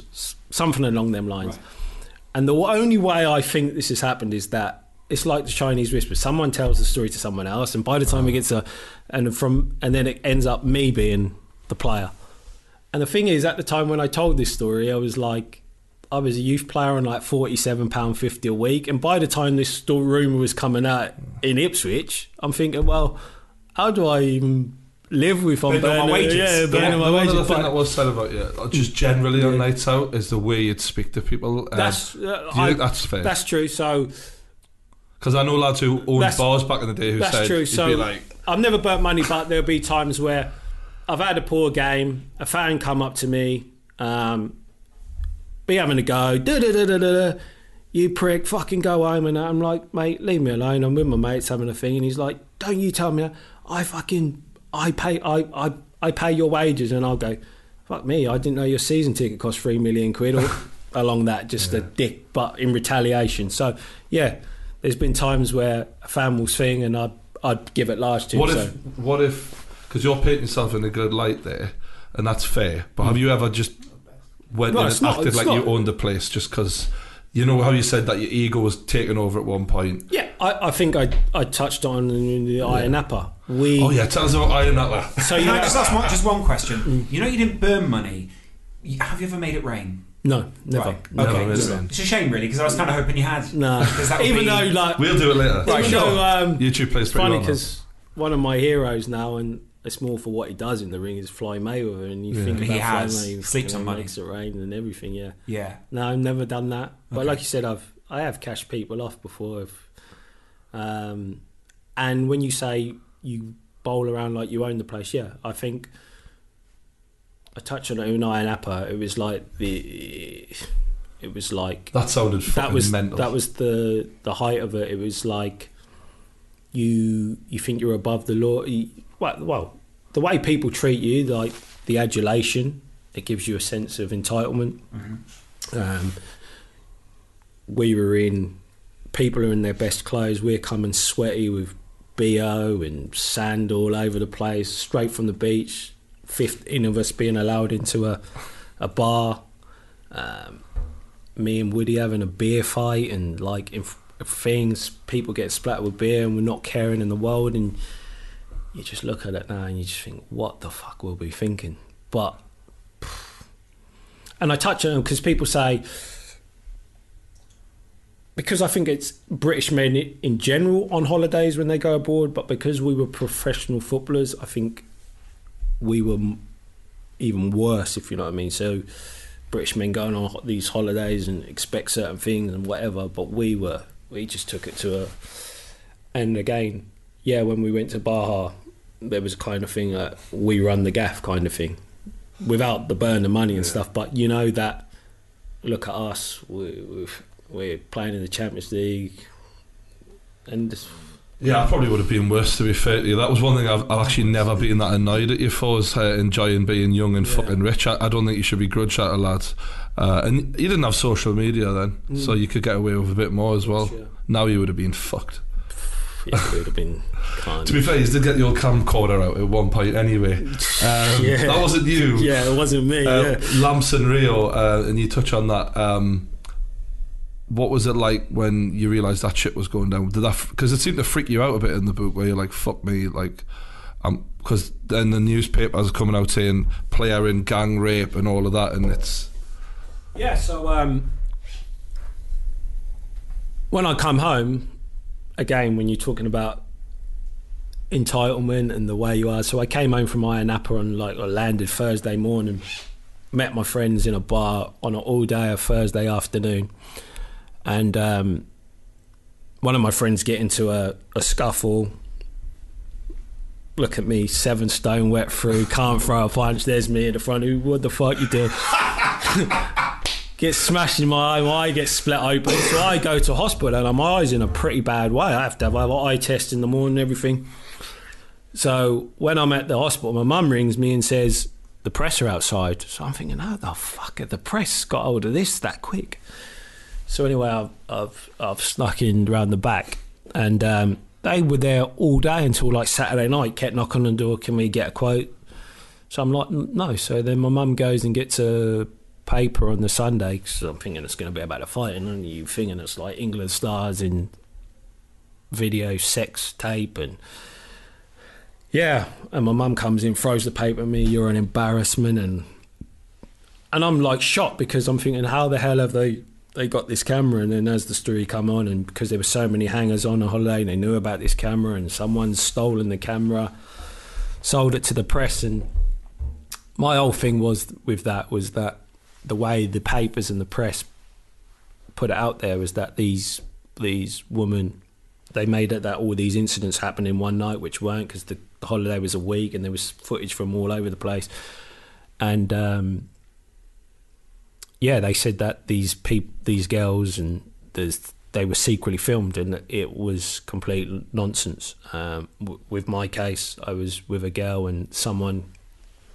gets the hotel key for a thing and they come in from behind and as soon as we sense that there's someone in the room I jump off the girl and Right. and basically get out of the room get out of the room made sure the girl was okay got her a taxi so I didn't secretly film like it was being portrayed and I think the same with the other boys. So um, again that was tough that you were labelled as listen what we were doing in Ayia Napa like I said we we thought we were above the law and blah well say we I thought I was above the law and blah de blah. But there's certain things that I wouldn't do and that was one and I was getting harshly criticised for that Yeah, which because you're allowed to have sex with people. I mean, it's, Of not, really, it's not illegal. There's yeah of course going yeah, of course yeah, Yeah, I mean, you but- are technically but- allowed to do it on camera, but- yeah. but for them to say that we secretly filmed it, it was it was bullshit what was it like um, having all the lasses after you, and that that must have been fun, mate. I loved it Yeah. at the time um, I, I like how many how many uh, chapters are named after women in the yeah, book. yeah, The girl. yeah, yeah, yeah. Um, you milked it for all it was worth, did you? so to speak. Yeah, I had, Why not? yeah, I did. Yeah, the, and again, when I was in Ipswich, and you're uh, you're in the championship, and you get a level of fame, you you think, oh yeah. But then when going to Newcastle, and the way I started, like for how bad the team was struggling, I started off like a house on fire. I was just ripping it up that mm. first few months On the pitch.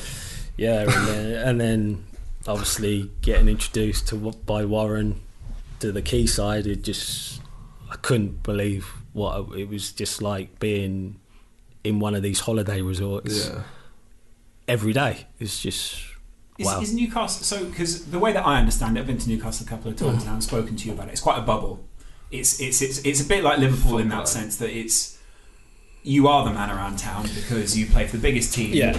in one in what they believe is the greatest city in the world, you know, there's all these clubs, everyone's out going out having a good time. Do you think that plays into it somewhat? Well, uh, uh, massively, and one of the big things about Newcastle, and uh, he again, I'm saying he got a lot of stick from the fans, and people saying that just because they thought he wanted to leave, but it weren't. JJ when he said it was he had to he had to leave. It was like living in a goldfish bowl, and he couldn't cope with Was it. that Jermaine Jenas? Jermaine Jenas, yeah, Yeah. and uh, the fans were like, yeah, yeah, but honestly, he he couldn't deal with it, and the, the amount of rumours, like you said, that well, the fifty pound but I touch on the rumour. There's a story in the book about the gangster. Have you read the The gangster? gangster.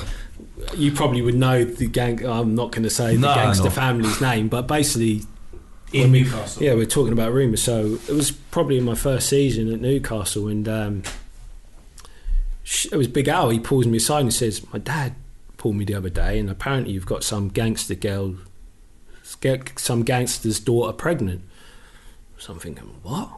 So listen, how bad I was or whatever, I could account for every girl I'd slept with, regardless of Is your getting dad a gangster? Yeah. Right, we're good to go. Yeah, yeah, yeah. Okay, So sign this. basically, so so I kind of dismissed it. Yeah, whatever. It's just Newcastle. So later on, or a couple of days later, I have Freddie Shepherd ringing me, and he's like, "Kieron, uh, have you heard the rumor about the gangster?" And he was telling me the, about this. They blow people's kneecaps off and da da da da. Freddie Shepherd was telling you this. Telling me the story, saying, Calm me "Think- down. So Yeah, I just now- wanted to let you know they blow people's kneecaps off. Get- okay, sleep well. it gets worse. It gets worse. Oh, so it. I'm like, now I'm like, whoa. So I'm still like, hundred percent it's bullshit. Because I know, because I know who I've slept with or slept with around these time periods or whatever. And then later on that day, the police from Newcastle, the police ring me up talking about giving me 24 hour surveillance. This is how a rumour can escalate. So I'm like, what the fuck is going now? Now I'm literally like, you must have been worried about it. I mean, you hear that, yeah. 24 hour surveillance outside your your place. How am I supposed to get women in and out now? so fucking, I'm Just like, use the police officer. yeah. They've got so I'm like, no, this is serious now. So I make a few phone calls. There was Big Pugger. Have you ever come across Big Pugger? He uh, used to own the Blackpool pub across the yeah. road. You can't say you do, but And um, uh, Lawrence was a driver that we all used, and they knew some people. So I was like, listen, can you make some inquiries and that? So again, about a couple of hours later, my phone rings as a withheld number, and I never ring withheld numbers, but because of what's going on, it could be some. So I pick up and I go, hello. And then it was the gangster, and, the, and he was like, hello, this is bloody, bloody, blah. And you know when, like, a horror film, when the camera zooms into the face, it just felt like that. And I'm just like frozen, and he's like, like, the Wolf of Wall Street at this point. And I'm he- imagining, by the way, all the policemen in the background with the tapping phone Yeah. thing going, we can't get them. Get, keep them on the phone. And he's just like, I've heard the rumours. My daughter has never even seen you. She doesn't even know you or anything. And I'm like, phew. And then what will always stick with me as well is he says like, trust me, if you ever need anything sorted out or anyone disappearing, just find me and give me a call and I'll sort it out for you. So I've always thought, okay, that's fair enough. It's quality. Wow. And then again, touching on that, a couple of weeks later, I'm in a bar and uh, I keep getting tapped on the shoulder. I turn around and some bird, and I don't want to give her any attention. I'm thinking, fuck. She kept tapping me, so now I'm gonna just about to go like do one. Yeah. So I turn around and she goes like that, like to say I'm the. G-. And I'm like, ah, two bottles of champagne. Here you go. like, We're you're so- a I've top never so happy. So yeah, so, That's yeah. great. So that's just like, and there's there's so many rumours what go around, but that's part and parcel of um of of living in Newcastle. Because what you were saying was, and I don't I took you to Newcastle recently for the yeah, first time. we had a great little tour. But also, what you were saying was, and I think this happens in certain cities or within certain communities, is when someone gets success, sometimes people want to bring you down, especially when they feel like they feel like the ones who have brought you up. Yeah, even I've had that. And in Newcastle, to me, the stories that you always hear from some of those players it doesn't happen at every club because you don't get that. It happens in certain clubs in London. Maybe it happens sometimes at Liverpool, everything, but it definitely happens in Newcastle. You've had it yourself with I- other, the- other people last week, on someone tweeted me saying you used to support Man United when you were at school. I'm like, Literally, I've got pictures of me and Alan Shearer as a fucking eight To be fair, Alan almost went to Manchester. Yeah, We Yeah, both then I did. would have. yeah, yeah. No, Yeah. I wouldn't have. I wouldn't have. Um, uh, cool, we've set the record straight for that guy now. He's a moron. But the point is, uh, it's a city where when you get a bit of success, people can often want to see you It's- fall as it- well. The football team is all we have in Newcastle, really. Like, it, it, but it, it, it goes It- to against be- what it it goes feels like against the everything. interest of the team. To be know? fair to Newcastle, I don't think it's a city thing. I think it's I'm not saying it's everyone. I think but it's it the doesn't- country in general. Yeah, I think I don't know. Our mindset, our mentality is that when people are doing well, there's that hinge of jealousy, or we have to knock them down. While in other countries, in America, they can drive a freight, and people are like, "Woo, high five! Look, what a car!" And that. If someone drives Yeah. a Bugatti down in Newcastle, what a prick! What you know? It's just that whole mentality, and so I wouldn't label that directly at Newcastle. How did jealousy affect you? When because obviously you had so much, and and some of those around you do, don't have that, Other regular people on the street don't have that. Did it? Because jealousy from me brings me. It makes me feel a bit down. Really? Like, because I'm like. Do you know how much I've had to fucking struggle to get anything in Do my life? Why that- would you want to fucking take that away from me? Like, you know, if you knew what I've fucking been through, you'd be Like- fucking celebrating for like us. even with the rumours with the money and that, that used to fucking piss me off really bad. That and certain things, the jelly, like you said, stories used to get me down. But then it got to the stage where if I knew my family knew the truth and the best people, my friends knew me around the thing, everything else was irrelevant. And that's the kind of mindset I did to get rid of that Yeah. because. Otherwise, it would just eat and consume you, Yeah, like you you, can't said, worry and about it did everyone. exactly. You Yeah. cannot. So as long as they knew and the people around me that kind of put me in good stead but like you said at first it it it it did consume me even like Hey guys, just going to stop the podcast for a second there to talk to you about our latest sponsor on the podcast, someone else who wants to support the true Geordie. And they want to support in more than one way. Brian and I have recently been looking into getting our merch out there to you guys. Do you want a t shirt? Do you want a poster? Do you want a little postcard? Do you want a dog jacket? Uh, I'm just thinking off the top of my head. Anyway, whether you want to sell your own merch or you want to buy ours, either way, your life could be made easier by ShipStation. That's right. If you already ship online, then you're going to know how difficult it can be to get your merchandise out to your customers. ShipStation.com want to change that. ShipStation are the most popular choice for online UK sellers. And so that's why they should also be the choice for you, whether you're on eBay, Amazon, any of the platforms, and there's over 60 of them that these guys operate on. It brings all your orders into one place, making them really easy to manage from any device, including your mobile phone. You could even be sitting at home in your pants on the couch, managing customers' orders just like that. Maybe you're in one corner of the living room, maybe you got your partner on the other side of the living room. One of you's checking the orders, the other one is batching them up and then printing them out, getting them out to the customers. I don't know how your business operates, but I just get the feeling that's how Brian and I would do it. I'm just saying. The point is that Brian and I strongly recommend ShipStation because we've been looking into getting our own merchandise and we know how difficult it can be to get orders out to customers. The whole point is that if you go to shipstation.com right now, you can help support the podcast and also help support yourselves by making it easier to ship your merch. Just go to shipstation.com right now, and if you click the microphone in the top of the homepage and type in True Geordie, yes, that's right, True Geordie, all block capitals, then you can get a special online promotion that comes exclusively to the True Geordie podcast. Shipstation.com. Make ship happen. And this is genuinely their tagline make ship happen. Doesn't get any simpler than shipstation.com. with the the, the captain's armband and the right wing that Can we can we talk about that yeah now? of course yeah, yeah, yeah, yeah. Because I think that was one of the worst things for your public image, particularly in Newcastle. Bobby, for all we made the fucking big mistake of, of letting him go in the end, um, will always be known as uh, the grandfather of. He's like the grandfather of Newcastle. Like, uh, and now when people look at him, they feel like the people who betrayed him, particularly, are you for refusing to play for him, and that's like a cardinal sin as a footballer. What do you think when you look back at that situation now? Yeah, I think that um, I take it upon myself that I I was the main reason why he lost his job. Um, I think I've put some context to it, but that still doesn't make it right. And also, because again, he tried to protect me by keeping me out of the Aston Villa, the game that we needed to win to keep his job. I begged him to play, and because the fans were on my case, he wanted to protect me by keeping me out of the firing line. And I feel that I could have helped win that game. So um, that whole S, yeah, I, I, I, even though I put context to it, I I feel that um, I let him down more. It did make more sense when I read the book because I Mm. got the, the full story and that, and I was like, all right, well that does. It doesn't make it right though. It, Um, it makes it more understandable, but it's not right. So there's more. I, there's another thing I touch on it as well. I had a, a I had a big bee in my bonnet about I play my best football in the centre. So when I play for Newcastle, I played a lot of positions. So as a player, it's never your fault.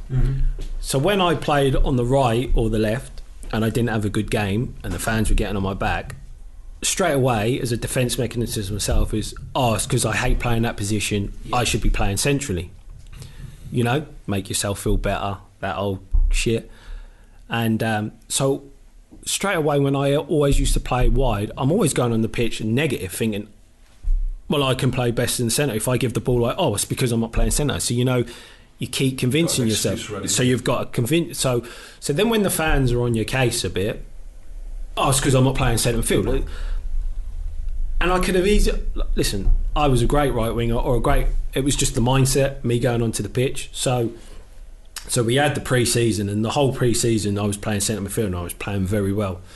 And we had this, um, we had this cup, uh, cup Rangers, and I think it was one of the Portuguese teams were in this tournament we had at St James's Park, and we play Rangers, and I'm playing centre midfield. And this se- that season we just bought Patrick Kluivert, Nicky Butt, Right. Stephen Carr, James Milner. So we'd obviously finished fifth. We bought some good players to kick on. We've obviously lost Gary Speed. So um, I'm playing really well, and it was at Rangers at half time, and um, Laurent Robert's signalling that he has to come off. So um, Bobby said to Craig, "You go on the left." Um, so Craig straight away is literally in tears, pleading, "I know what's going to happen." The fans think it's the dream team. Shearer, Kluivert up front. Think it's the dream team. I've been unbelievable for you. Please don't put. Please don't do this to me. Please, like pleading. It's not like Craig usually where fuck off and fuck. The, he's like pleading. Please, I've done unbelievable for this club. Plead and plead, and I I can see it already. I'm not a left winger. Please. So anyway, and the gaffer's like, son, I know you're a friend, and he's pleading. Oh no, I know what you lot are all going to do. The fans are demanding Shearer, Kluivert, da da da da da. So this is going on and on and on, and then the buzzer's getting pressed for half time by the referee, and it's still Bellas is nearly crying like I'm a strike.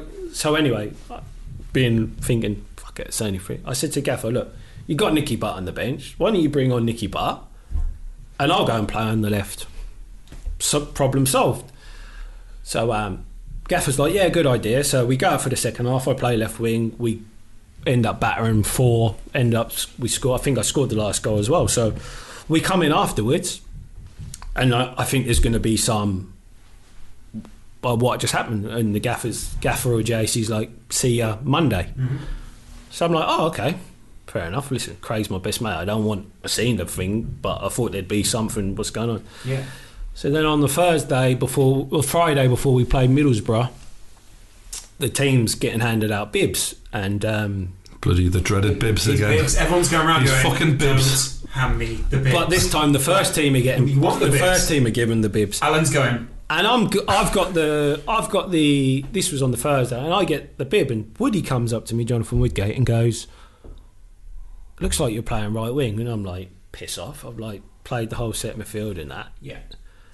And it was true. I was playing right wing, so straight away my negative thoughts about playing right wing, and then I've got to be in my bonnet of the Craig situation. Well, Craig says he doesn't want to play left, even though he didn't flat out refuse, but he's pleading, please don't play me. I'm the good Samaritan. Now I'm getting punished for being a good Samaritan. So all these things are racing in my head. So anyway, training go. I sulk through the whole of the training. I don't even go in and have a shower. I've spat my dummy out massively now. Go home in my training kit, get my gear, drive home. So I ring the gaffer that night. He pick he doesn't pick up. I leave an an- answer machine saying, "Gaffer is Kieron. Um, I, my head's gone. I don't want to play on the right. Um, other players tell you they don't want to play there. It's fine." I said, "If you don't think I'm good enough to play in centre midfield, hopefully I'll prove my worth and I forced my way in. You've just bought James Milner. He's a right winger." Didn't hear nothing from the gaffer. So um, the next day, Gaffer pulls me aside, and that's when they get the pictures. So he pulls me outside onto his patio, and I wouldn't say it was an argument. You could tell I'm cross in my face, but the Gaffer's like, "I got your message, time, but you'll be all right." And I was like, "Gaffer, my head's gone." And he was like, "Well, you need to get your head right." I'm saying, "I'm telling you, if I play right wing on Saturday, my head is completely gone." So there's a grey lining, but listen, I'm not going to say no. I, I basically said I didn't want to play.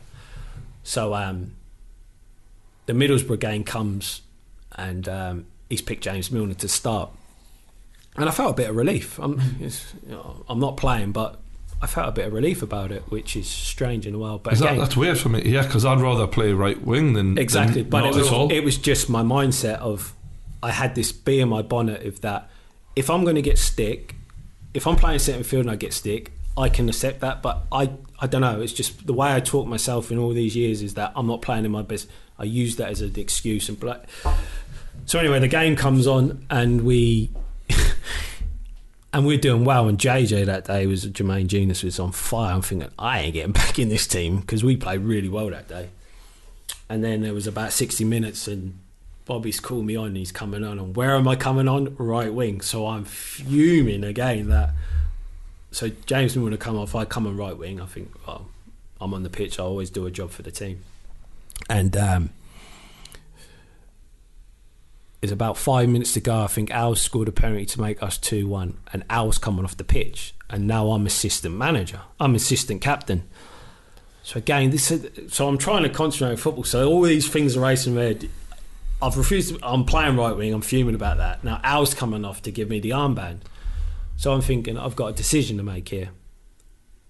If this ever comes out, I know how the Geordies are, especially with their armband. Their armband and number nine is treasured things. I've been there a number of years. I know.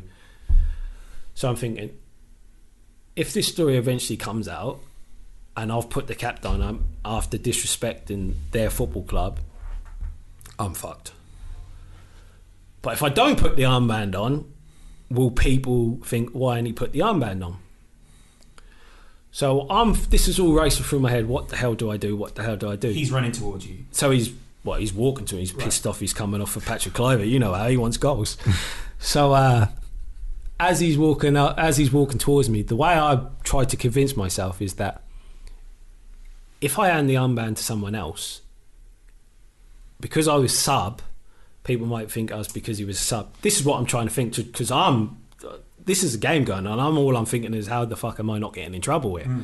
which is crazy to think. So I've looked around. There's Shay and there's Aaron Hughes, are the more senior players at Newcastle. So I go up to Aaron and fling the armband at Aaron and said, "You put this on." So um, when people say I disrespected the armband, I wasn't. I was trying to protect myself in a way and not disrespect the new the Newcastle fans by putting it on.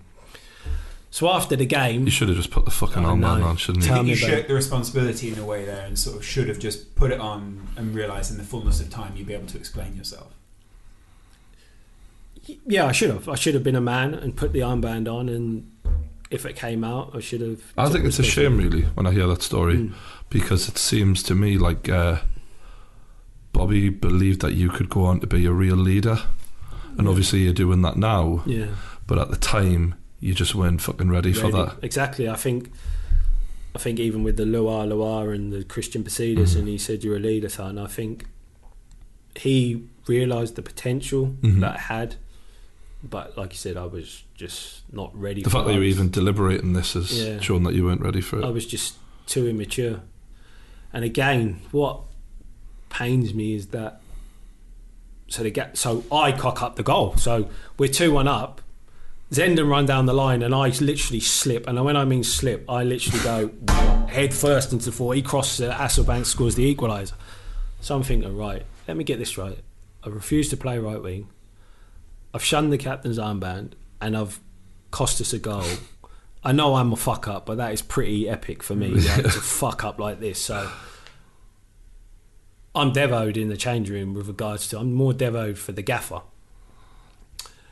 And um, he goes off and do the press, and when he comes back in, he comes straight to me and he goes, "They know." And I said, "What do you mean?" He says, "There is some pictures of us arguing.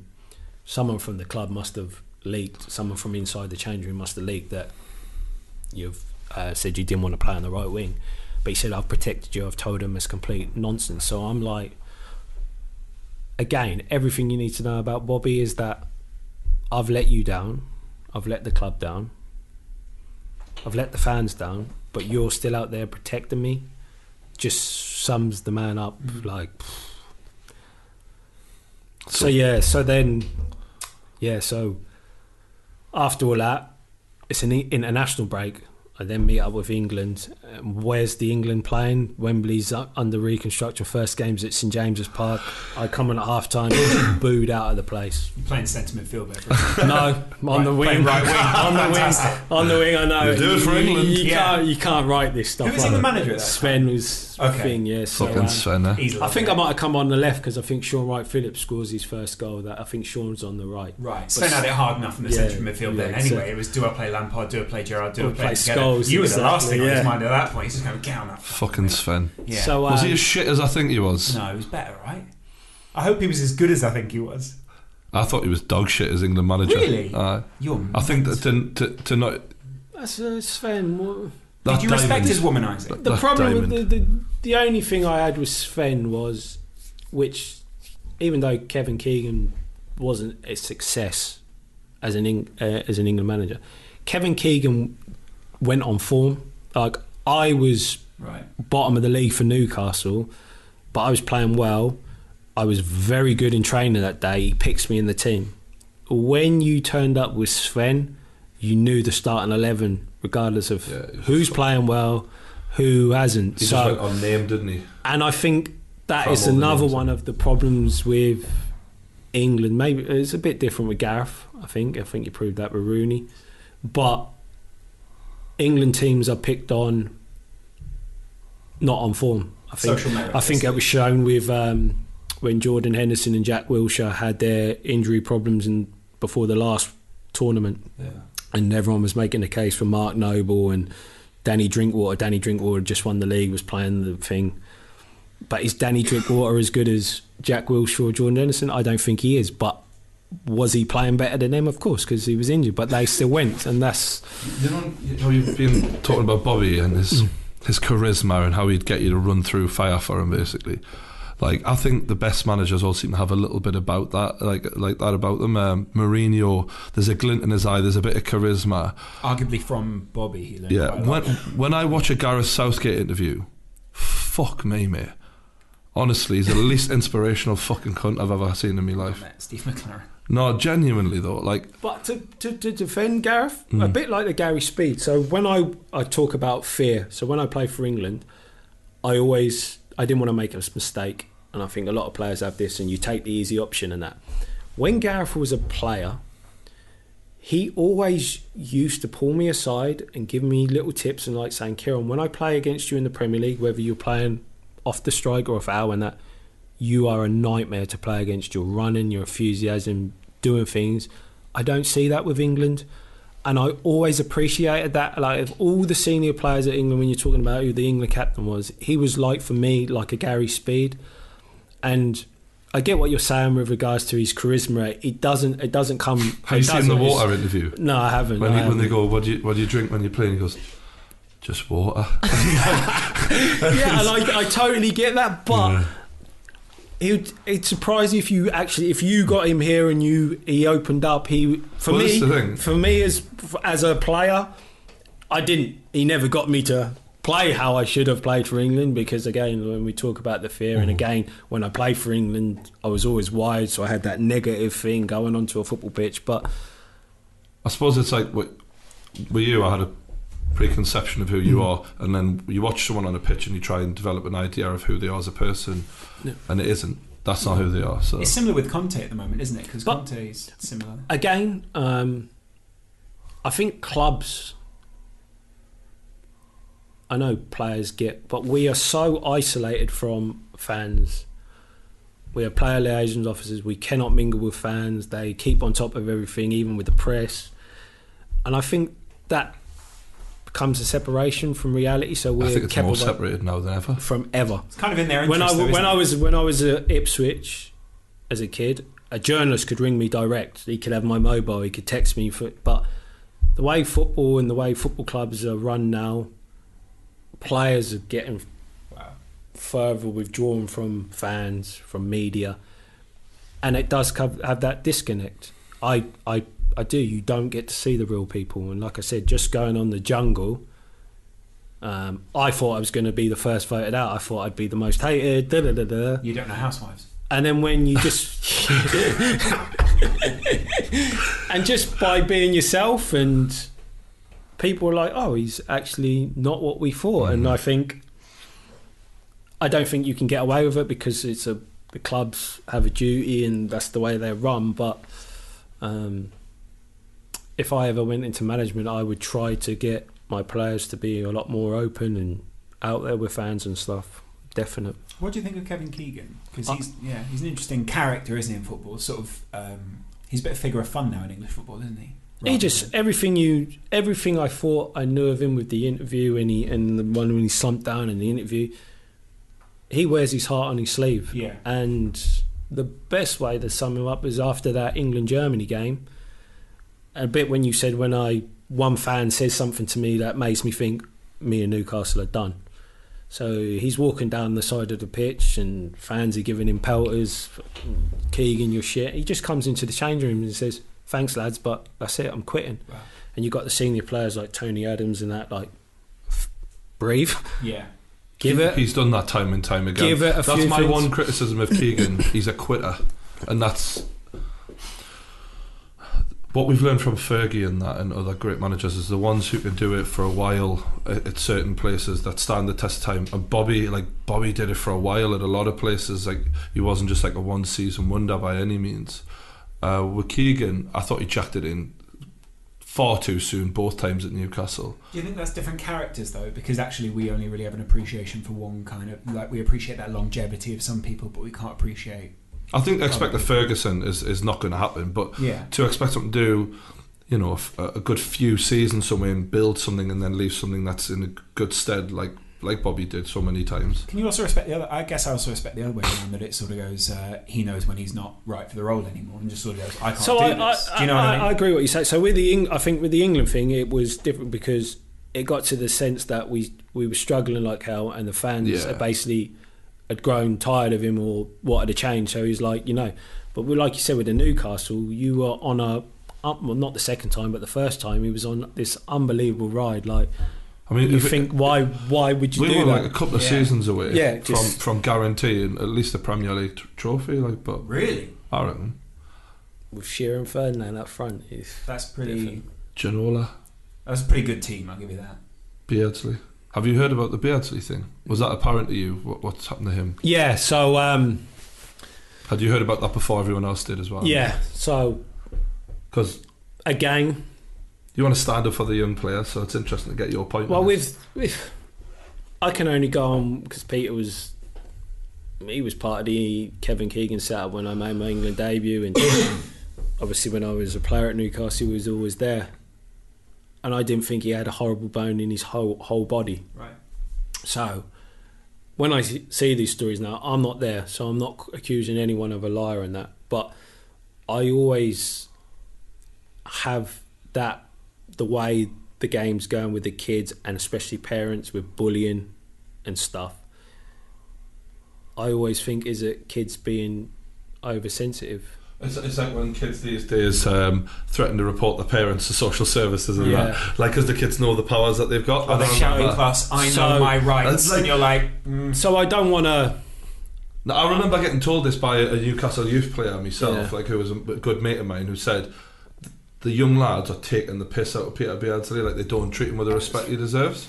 And like Like I heard in bag that, I heard that his door. ten years ago. To be honest, with you. Yeah. So, so from an outsider looking in and knowing the guy, and being at Ipswich and seeing parents come in and complain about certain things, and my players only played 35 minutes while this player's sick. Do you like? There's a load of this bullying and pampering crap, and I was thinking, is he just told people a few home truths and They're they've took it the wrong way? Yeah, so. Uh, And let's be honest, Newcastle isn't exactly the fountain of youth right now with talent. I mean, bloody hell. Well, saying that, I, fair, I- Rafa's you lot lost to yeah. Norwich in the last round of the FA Youth Cup, but Uh-huh. I went to watch and you had some good players. If anyone can build a good youth setup, it's Rafa Well, no, that, that can only That's happen from help. that. I just mean for the longest time, Yeah. we haven't Exactly. produced. Liv- That's what happened at Liverpool. Is he built an incredible youth setup. Yeah. Now all those young kids Liverpool Liverpool across fans. Europe. What, what's your perception of Rafa Benitez? Have you ever come across him uh, in your? No, I know you haven't played under him, but what's your perception of him as a manager and a Newcastle manager? I think he's more a Mourinho type manager than a Pep in regards to the exciting football. Oh, that yeah. uh, he's very organised, but he's an exceptional manager. Um, you put most other managers with the Newcastle squad they got this season, and I think it'd be Pardews What- going down. Well, If, you- no, if you lights out, if you lights out, wouldn't it? you'd be well adrift. So um, yeah, he's We just beat Man speaking, United. just speaking to the Liverpool boys and that they they they he was an amazing manager. class yeah. Um, I just wish he.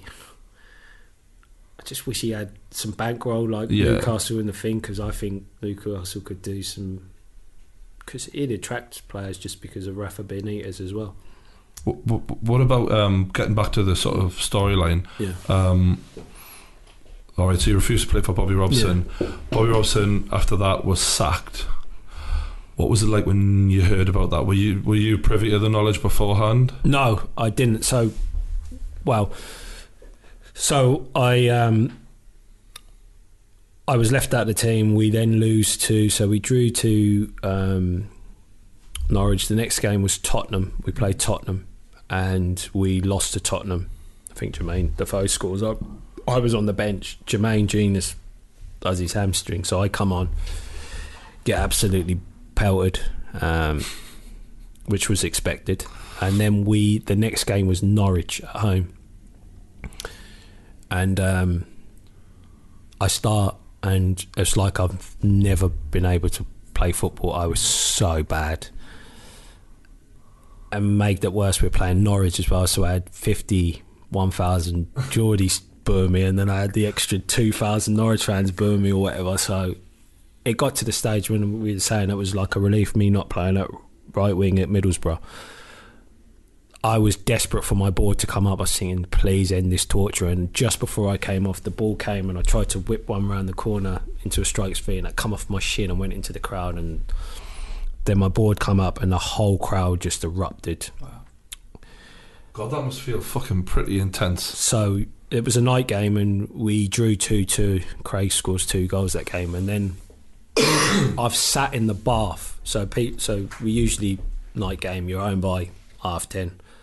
I sat in the bath until midnight, just me and Paul Ferris and Big Derek Wright were still there, and they come in and offer me a beer and that, and I was just thinking, I don't know how I'm ever gonna redeem this, and like, I was frustrated because even though I didn't want to make excuses, I thought that if I told them my story with regards to why I felt that way, it would soften the blow.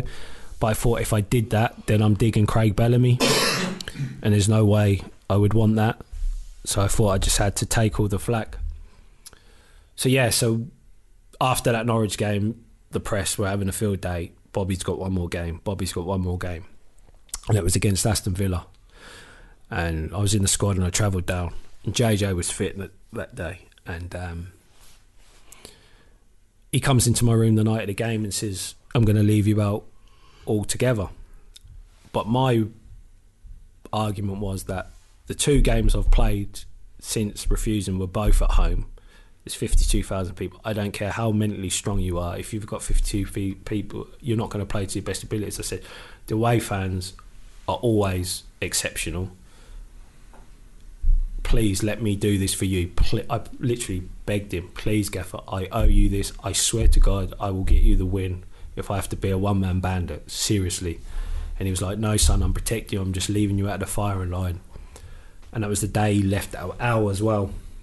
So I'm in the stand watching it, and we played so well that day. I think we take the lead, and we end up losing four two. And you're thinking, how do you lose? But I'm upstairs and I'm nearly in tears because I know that's the end, and I weren't there to help. And I thought that day I could have helped because I, for some reason, I always played well at Villa Park as well. There's a couple of grounds where you just think White Hart Lane and Villa Park, Villa Park were my two. So uh, yeah, the writing was on the wall, and then the news came out, and then and then yeah, he comes into the training ground to um, to tell people, and I've got a thing with eye contact anyway from what happened when I was a kid with the sexual abuse. But when I talk about not looking someone in the eye, like one because I would have broke down, and two just because what a dick for letting him down. So he was trying to reassure me it's not my fault, and the vultures have been out for a while. But yeah, that was a tough day, real tough day. And you felt guilty about that. Yeah, like I said, I, I still to this day, even though I've put some context, um, I feel that if I played against Middlesbrough on the right wing with my head right, um, we wouldn't have had the bad start. I'm not saying I'm a number, I'm a world class player, but um, James On Milner day, though, on my were- day, yeah, and um, that was the beginning of the well, obviously coming fifth the season before the Vultures was starting to settle, but It's mental now. yeah, Back I know it's crazy. Fucking hell, mate. People need to sell newspapers. Is, is, is part of the bottom line of that, really, wasn't it? Yeah, of course, yeah. Um, They brought in Graham Souness. Fuck me. What did it? Because now most the, like we've got a younger generation who won't remember the Souness as the player or even the manager. Now all you know him for is Sky Sports. Now if you've only just gotten into football in that sort of five ten year, but what did you make of him as a manager? He comes across as a miserable it, bastard. it was the problem with the problem with Souness was a game. For me personally, I played that stretch of football I had in that one season when I won the fans back over and we went on that tear up in the cups, um, and then I got injured against Lisbon. Unfortunately, when we were f- we were going to batter them. That stretch of football I had was the best I had at Newcastle. So for me, he was fantastic because I was literally scared of him. Literally scared of him. he also, when all these problems were coming, he helped me win the fans back over. He made me mentally stronger. He also, when we were talking about by the time I went to West Ham and I started to wisen up, he was a part of that because he he pulled me aside one side and he says, he said when he looks back over his career, he can look himself in the mirror and say he gave it hundred percent. Can you? And like that always has resonated with me ever since. Listen, it took a while. I didn't say right, that's it. yeah. But the nights, the nights out started thing, and so for me it was brilliant. But again, a bit like Ruud Gullit, I don't know what it is with all these great players. They are. They're not Roy great. Keane's They're isn't great man managers. Hmm. Man, man managers, and again, yes, we'd lost Gary Speed and the whole Craig Bellamy. Listen, I totally agree with Graham Souness Craig had to go after what happened when Craig went on TV, live on TV, and called his manager a liar. And um, but to lose, but to You're good mates with Craig. yeah, Craig, it, it, like I said at the start, what a fucking player he was on his day for us. Yeah. And, and when when we had Shearer at his finishing, just elite level finishing, you, Nobby, Laurent Robert, Bellamy, the pace, the creativity, it was fucking. I would pay money to watch that any day of the week. It was quality. brilliant. But yeah. what an arsehole he comes across as Bellamy. He, he can't be that much of an arsehole because you're good mates with him. he's not. He, he, Craig- he doesn't put his best foot forward. a lot of the Craig is Craig is always got a chip on his shoulder with regards to for himself. So he's not blessed. So you know how when people talk about his pace, you think talk about his pace. He's not blessed with that pace. Craig was fast, but he wasn't speedy like me. He worked every day in the gym, Olympic lifts. He when we talk about getting the best out of your career, he did everything like for all the yes, he had nights out and that, but he was the most professional with regards to first into training. Like he, he's he probably cost him his marriage, marriage football because, like on a Sunday, he'd watch all the Super Sunday. He'd watch Italian football. He'd watch Spanish. Honestly, he What was life she had. yeah, exactly. so everything he did was to make himself a better, and he was so demanding. Mm-hmm. And he's not just demanding, Obsessive then. clearly. obsessive. Even off the pitch, he's he's just so obsessive and wants demands out of everybody, and that comes across like. I think in his book it's the human snarl. He calls himself like he's constantly like that. So his strength is seen as his weakness by a lot of people with his perception because he- he's not. He, I felt like we made him like uh, before Newcastle got Craig Bellamy. Nobody knew who the fuck he was. Like in the Premier League, when we signed Craig Bellamy, who? yeah, And he, he seems to forget that if if we hadn't plucked him from obscurity, in my opinion, and don't get us wrong, he grabbed the chance and he did smash it to a degree, but we gave you that chance, we backed you, and after us, he had some good games for some clubs, but he was never the same player. He was his best Bellamy, in my opinion, at Newcastle. So with Craig, when you talk about this perception, so I mentioned, I don't know if you read the chapter. When I first come across Craig, we were Ipswich v Norwich, so we used to play each other in the Norwich youth teams, and, that, and he'd always say, "You fucking, you're fucking shit," and da da da. Just thinking, who is this little elf, as you call him? Little So then elf. the next time we came across, the next time we came across each other, it was the East Anglian derby. I'm in the first team. He's a sub for Norwich. I'm playing. I've played about 30 games. He's fritting in and out. So there's about five minutes to come, and he's on the touchline, and uh, he's now coming on. So as he's coming on, I'm playing right back at the time, and he looks over and he says, "You are fucking shit." And I'm like, "Hang on, mate. I'm starting. You're a sub for Norwich. Like, what are you talking about?" And then the next time we come across the game was Newcastle v Coventry, and I scored one of the best goals I've scored for Norwich. I run from the half line, tug a couple of pairs of thing. And as I'm walking back to the touchline, because he's missed about three one on ones and that, he's got his hands on his hips and he's just like shaking his head at me, saying, "You lucky gimp," he called me or something. I'm thinking, I don't even know what a gimp is, man. And like, so um, His so, finishing was shit so for a when long so time. when, so when he signed for us and that, I f- was a bit, "Ooh, what's going to happen in the change room? But we just, he was completely different. he did the for, one of the forwards for the book, didn't he? Yeah, yeah, he did. Yeah, and what's um, what's I think he'll admit this as well. And when we talk about Coventry, because when he was at Norwich, he was like me and him were the, the two main guys, the best players to cut, and Robbie Keane at the time. We were the three who everyone was talking about. And he went to Coventry, and it didn't go right for him. But at Coventry, because they had a lot of senior players, he went there and he didn't say boo to a goose, if you know what I mean. So as you know, what makes him tick on the pitch, he has to be demanding, he has to be. So he kind of went into his shell. And he says he can remember, and it was against, um, we played them, we beat them 3 0 when we went top of the league. There was only four games in, we went top of the league. We played them 3 0 and I was playing well. And JC, John Carver, and the gaffer must have, and JC must have said something to me or something. And I turned around to JC on the bench and went, fuck off, JC, or something. And Bellas was on the bench with commentary and he was like, fucking hell, a young player's like. And then he said when he came to Newcastle again, he was still in his shell and he just see how I was with the shearers and the things like if they're giving me banter, I'd give it back. And he's thinking, oh, what I was at Norwich, I can do it. The So penny dropped. it kind of I can still be myself around people, if you know what I mm. mean. And I think that gave him the confidence to then be demanding. And because when he's not like that, he he goes with him, so he doesn't play. And even with the Souness, that short period he had with Souness after Souness wanted to strangle and rip his head off. Yeah. Bellas went into his shell, and the next What did you call him a liar for? I can't remember. Hmm? He he called Graham Souness a liar on TV, didn't he? Is that right? So again, it was the um, Bella's. Someone had told Souness that Bella's had feigned injury. We were playing Arsenal, and Bella's was going to be wide. And one of the lads said Bella's had feigned an injury. This is a great, it's a funny story. Um, and so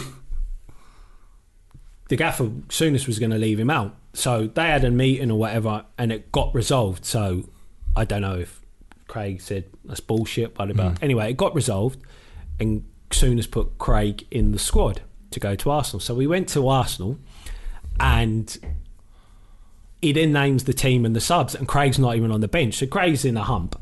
So obviously, as the game's going on at Arsenal, Jeff Shreeves, being Jeff Shreeves, um, says to Bellas, "Oh, you're injured," because one of the first questions Souness asked is why is Craig? Oh, he's injured. So they said to Craig, "Oh, you're not involved today because you're." In-. I'm not injured. So Craig straight away, "No, I'm, I'm not injured." So um, the game finished, or after the game, me and Craig are sitting on the bus, and on the bus you got Sky Sports, so we're watching Sky Oh, for Sports. fuck's sake. I swear. No so after the game, Souness is getting interviewed about the game, and then they go on to Craig Bellamy. So um, they asked the question: "You've said Craig's injured. Craig saying he's not injured. What's happening? What's happening?" So um, as he said the story about, well, to tell the truth, Craig didn't want to play in a certain position, so he feigned an injury. So I'm sitting was like Craig now, and Craig's like, I'm not having this. And Craig like storms off the bus. so we're like, what the hell? Something. What's he doing now? Anyway, so the interview finishes with Souness, and then it goes back into the studio. So the guest might be an ex-Arsenal player and that. And then all of a sudden, you see Richard Keys on his earpiece go, Sorry, we've got to cut you. We now got Craig Bellamy live in the tunnel. So Jeff Shreeves got Craig, and Craig's like, I didn't feign no injury. What is he talking about? So that's when the shit was Oh, starting to hit the fan. So then we go Jeff back Shreeves to. is standing there like, Yeah, I know. can't believe this. So we then go back to Newcastle, and um, There's a lot to be said for shutting up. and then I said to, and then the next day, Craig's got the Sky cameras going to his um, house. when does this end? And I'm like, Craig, you are not going to win this battle. And um, Crimson Nest. like, but I think Craig had in listen, I can't talk for him, but just from my opinion, I think Craig was loved by the Geordies then, absolutely, because what a player he was for him. And Souness wasn't loved, so I think that tried thought he luck. had the fans on, and that was the end. And that's again, that's My, my issue with Craig Bellamy is mainly just because um, he said on an interview on when he was a pundit, and I quote: "Newcastle fa- Newcastle fans think that they're up there with the Liverpool's and Manchester United's." and I remember watching that thinking, "You fucking prick!" Like, was literally that really pissed me off. That do you think you are? like um, uh, European Cup winners, Yeah. yeah. we've been relegated twice in ten years, mate. yeah. You know what I mean? Fucking little leprechaun. Anyway, I'll let him off with it now. He's probably all right to be fair, Elf, but yeah. he seems like a good guy. He seems like a bell end, to be Yeah. honest, but we'll let him off. Um, so, moving forward, yeah, th- that was the era of the, the Lee Bowyer fight, which I may, honestly, I've got pretty decent social media following. Thousands of tweets asking what the hell happened there. I was there that day. yeah, Um, right when Stevie Taylor acted like he got shot, ah, classic. at, at that point, that, that was enough for me. And I said, fuck this, I'm going home, right? So I literally get up and I'm like, I'm missed it, fucking did I've had enough, right? I said to the lads, I'm fucking What off. What minute is this? It's like end of the game. Right. We're down like what was it, three one Aston 3-0, so- 3-0. something like that. I'm walking down the stairs, and do you know how uh, when you walk down the stairs, you've got the bars and you've got the monitors, and I'm just about to turn to go down the next set of stairs, and I look on the telly. And there's the boy and Dyer punch each other. I thought, fuck me, I'm definitely going. I'm def. What is going on at this club? What happened? Yeah, so so after the right when I said this suit, so after the right wing thing uh, situation, I started to win the fans out, and I was playing brilliant football. We just got into the semi final of the FA Cup. Uh, we had the next leg. We had the quarter final against uh, Sporting Lisbon coming up, and I was on fire. Even in the game, we're losing three 0 but I think personally, fucking hell, I'm on fire, and I'm playing right wing. Stevie got- Taylor will do that with him. So to be fair. basically, um, I'm right wing. Bo's come square for me to give him because he wants me to pass him the ball and he just whips it into the striker. But I take a different option. I think I, I go out the other side to the other centre half, and he's getting frustrated. He, again, for all Bo's qualities on the pitch, he gives 110. percent Works his heart on his sleeve. he's a good player as well. I he's back in the hundred day. percent, and he's like pin because that was my nickname, pin. Pin, fucking pass me the ball, and I'm like, so I get what he's saying, but Bo, I haven't given the ball away. If I gave the ball away, fucking shout at me anyway. Yeah. So you got to remember we were two or three nil down at the time, so tensions are flaring. And then about five minutes later, I go to receive the ball again, get it. He's come to show again. Again, I've passed the ball, not give the ball away. He's like, fucking hell, you fucking never passed me the ball, fucking da da da pin, fucking I'm getting sick. So I'm like, fuck off. And he's like, what? And I went, So now here I'm frustrated. And again, what I said was below the belt. But things like that I always said, but you don't. So I've turned around and said, the reason why I don't pass you the ball is because you're fucking shit. Right. The old Craig Bellamy. And as soon as I said that, the eyes just like, right, it was like something just switched. And then, Was he was he a bad tempered bastard? yeah, he was. He was, uh, yeah, he had a short fuse. And um, he's come walking beside me. He's come walking down to me. I'm facing him now, and he's, Ed's gone. And he's like, come in. So, first thing I've done is grabbed him trying the neck to refrain him. And never in a million years did I think what was going to happen next. And then he's throwing punch. I think he threw four punch, and the whole episode lasted five seconds. But it seemed to go in slow motion Yeah. because I had so many thoughts about the incident. So when he's raining punches, I'm thinking, I cannot believe he is throwing punches in front of 52,000 people. What the fuck are you doing, Bo? This is what's going through me because I don't know if it was adrenaline, but the pu- I just like I didn't even feel the punches, Yeah. or he must need to get on the weights or something. a little 'cause- bit. so um, when the adrenaline's going, you don't feel a thing. do you? so as this is happening, and he's raining, and I'm thinking, surely not. Like, what the fuck? And then after three or four, I think, fuck this, and then I throw a haymaker and miss, and we get separated. So I'm pretty calm at the time. I'm not angry or anything like that. And I didn't think you could get sent off for fighting your teammates because it's unprecedented. I've never really ever seen it. I see, obviously, everyone talks about the Batty and Le Saux incident, but no one got sent off. So when the referee comes up to me and shows me a red card, I'm thinking, what the fuck? So um, I get sent off and I hear the groans, and then he gets sent off, and then I go down the stairs and I'm waiting in the tunnel. So I'm waiting in the tunnel for him. So I'm thinking, so he comes sent off next. So I said, oh, you think you're fucking hard now? You want to fight? Let's fight now. So we're like ready to go at it in the tunnel and have a proper scrap. And I'm thinking, well, you just give me four punches, I didn't feel it. Like, I'll take you, but knowing Bowie'd have probably bit my nose off or something. and probably, yeah. So um, we'd then sprinted to each other to get to each other. And we had these two um, masseuse, masseurs who um, worked in the prisons, Lenny and uh, Paul, or Lenny and John, or if I can remember. And they literally, right, they donk us on our shoulders. And you know, when your little legs are like in the Yeah. air thing, and like we're swearing. They're used to fucking prisoners. Try- yeah, so then they put me on one side, they put Bo in the other side, we're in the change room, and they like put sit in the middle.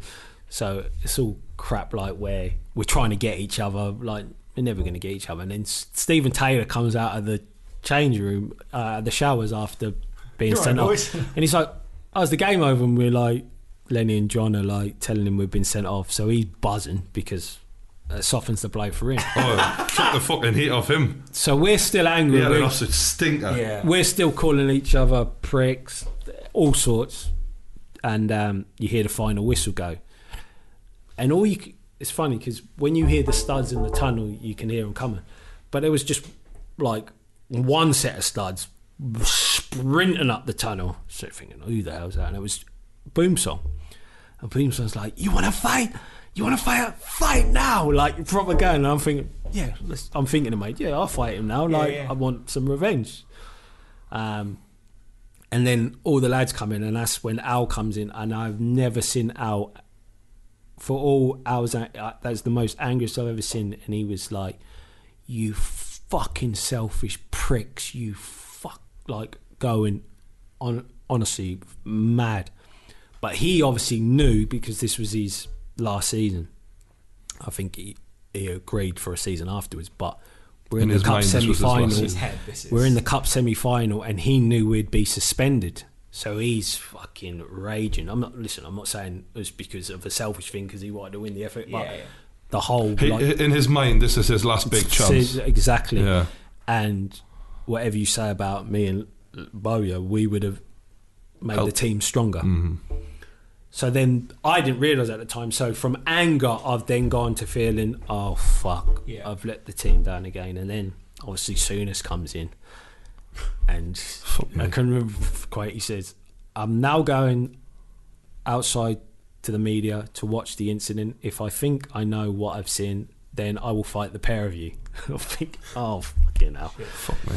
here we go. So um, Boumsong sitting at the side going, yes, so now finally. all, all I'm thinking is I've Fucking gone Dana from White. anger to just like, here we go again. I've let like, I've won the Geordies back, and now I'm going to be back to square one. I cannot believe what is happening to me. Like, because everyone talks about that incident, and I still, and I think it was proven with the club not punishing me, and they tried to appeal the red card. I was wrong for calling him a, a he's fucking shit. I get that, but Maybe. you never expect a fight to break out over Yeah. something like that. Maybe on the training pitch, it happens all the time, but. And all I did was hold him from beating the crap a bit after three. I, I swung a punch, so so I'm just all I'm thinking about is I'm not thinking about the FA Cup semi final. I'm just thinking about the fans. I am fucked with the fans again. Um, and then Souness has obviously watched it come back in, and then he just rips into Bo. He says, "Fucking, um, I'm exempt," and da da da da. What the fuck you doing? Da da da. And then Freddie comes down, and I'll never forget. This is a chairman of a football club. and I I love Freddie. I had my bumps in that with Freddie, but and he comes down and he, he says to me, "You should have headbutted him." Like, "This is your chairman." I'm thinking, "What?" He said, "What he did to you, how you so showed so much refrain. Um, you should have headbutted him." Fucking, and they just started piling on Bo. So then I've gone from feeling sorry for myself to feeling sorry for Bo. It's weird how all these emotions were just racing. Because you triggered him in a way. and and now he's getting all the shit. Like Yeah. They were saying, he had to take a s- six weeks' wages, or be sacked, and so I'm feeling sorry for him now. And then we get, um, we have to do the press conference when we had to apologise, the written statements, and you, I think if if people Google that and, or, or YouTube it, I'm nearly in tears in that because I just think I'm, f- I just cannot believe I've gone back to square one. And then um, the next Monday at the training ground, we had to do that f- fake handshake shit, which just made it even worse. And um, but when I was going home from that game, I was going back to Ipswich. My mum was up, and we were driving back to Ipswich. And like a dickhead, I put on the Radio Five Live phone line, and all the Geordies are saying they should never play for the club again. And I might have been one of those. yeah, and I'm just thinking, this can only happen to me. And then to be fair, Bo rings me up and he apologises and and just says, Look, it is my fault and I lost the thing and we we made up straight away. Mhm. But what made it even worse is that when a fan complains about some physical, the police get involved and the police were the police were practically begging for me to press charges on him and Right. it's like I'm never going to do that. Like, leave the guy alone. He's yeah, and that was basically. Do you know, it. for me personally, I was I was probably one of the people who was more pissed off at Stevie Taylor that day because he was having a shocker. Where at least he used to, in a weird way, showed you give a shit. Hmm. Like, and I know, like me and him, when we're working on stuff, projects and that, sometimes we'll be fucking like arguing like hell. Do you know what I mean? And that is part of caring about what's happening I in I, a weird way. I like like you said that about Stephen Taylor because obviously everyone classed Stephen Taylor as one of their own in the Geordie and that. He's and fucking I, terrible. I, and I never bought into that. I never bought into that. Oh, He's one of their own. He in thought he was Geordie. our John Terry. I never did. Yeah. I thought he was absolute dog shit, mate. And it, it didn't surprise me when he went to America and got found out on day one. They- Yeah. even he, he wasn't even good enough for the fucking Buccaneers or wherever the hell he ended up. that he listen I, I he came to Ipswich so listen I like the guy Mm-hmm. but Probably a nice one. I always no but I always One of your buy into this I think he was like he he played on I'm a Geordie look at me and to get the fans respect and to be fair we always just say yeah, you're fucking from Greenwich you're not fucking Geordie you like you talk shit like now he puffed his chest out and the body language was all right. Yeah. It's a bit like when you first start playing football as a kid and you want to be seen as a leader, but the actual football knowledge was totally not there yeah. at all. Did you always find football quite easy then? Would you do you always read the game very well? And because to play centre midfield is probably one of the hardest positions. Oh, Well, no, I- they're hard positions. But in a way, my versatility went against me. I, I was left out of the Euro 2000 squad when Kevin Keegan said, "I don't know what your best position is, but I think." I'll tell you, Kev. but I played in every single position except for centre half and goalkeeper. I played right back, left back, Yeah. right wing back, left wing back, right wing, left wing, midfield three, midfield two, up stri- up top. So I think playing all them positions and seeing it from different angles, I think it gave me a, a great knowledge of the game. And like I said, Um, if I had my mindset what I had today, when I was playing on the left or the right or any position, I would have I would have thrived.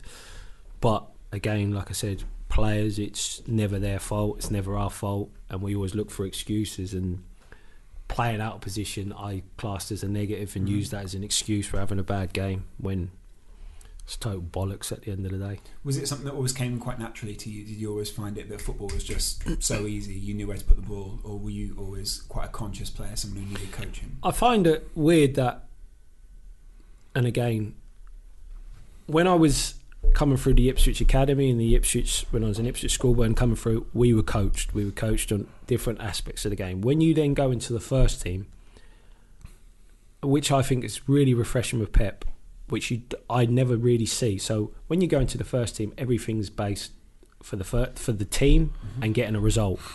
So as an individual, you stop getting individual coaching because everything's geared for the match day. Um, You see him take players aside. well, don't you just look at the results they've had with the Otamendis, the Raheem Sterlings. These individual players are kicking on, and and it's because they. It seems that he coaches individuals as well. that which is- footage of him with Raheem when Yeah, he's, he's showing him to turn and run. So, so when you say did it come natural, it did come natural because it's like when you get into the first, well, especially at Ipswich and that, I had to learn. I, I had to be have my street smarts and learn on off the cuff, if you know what I mean.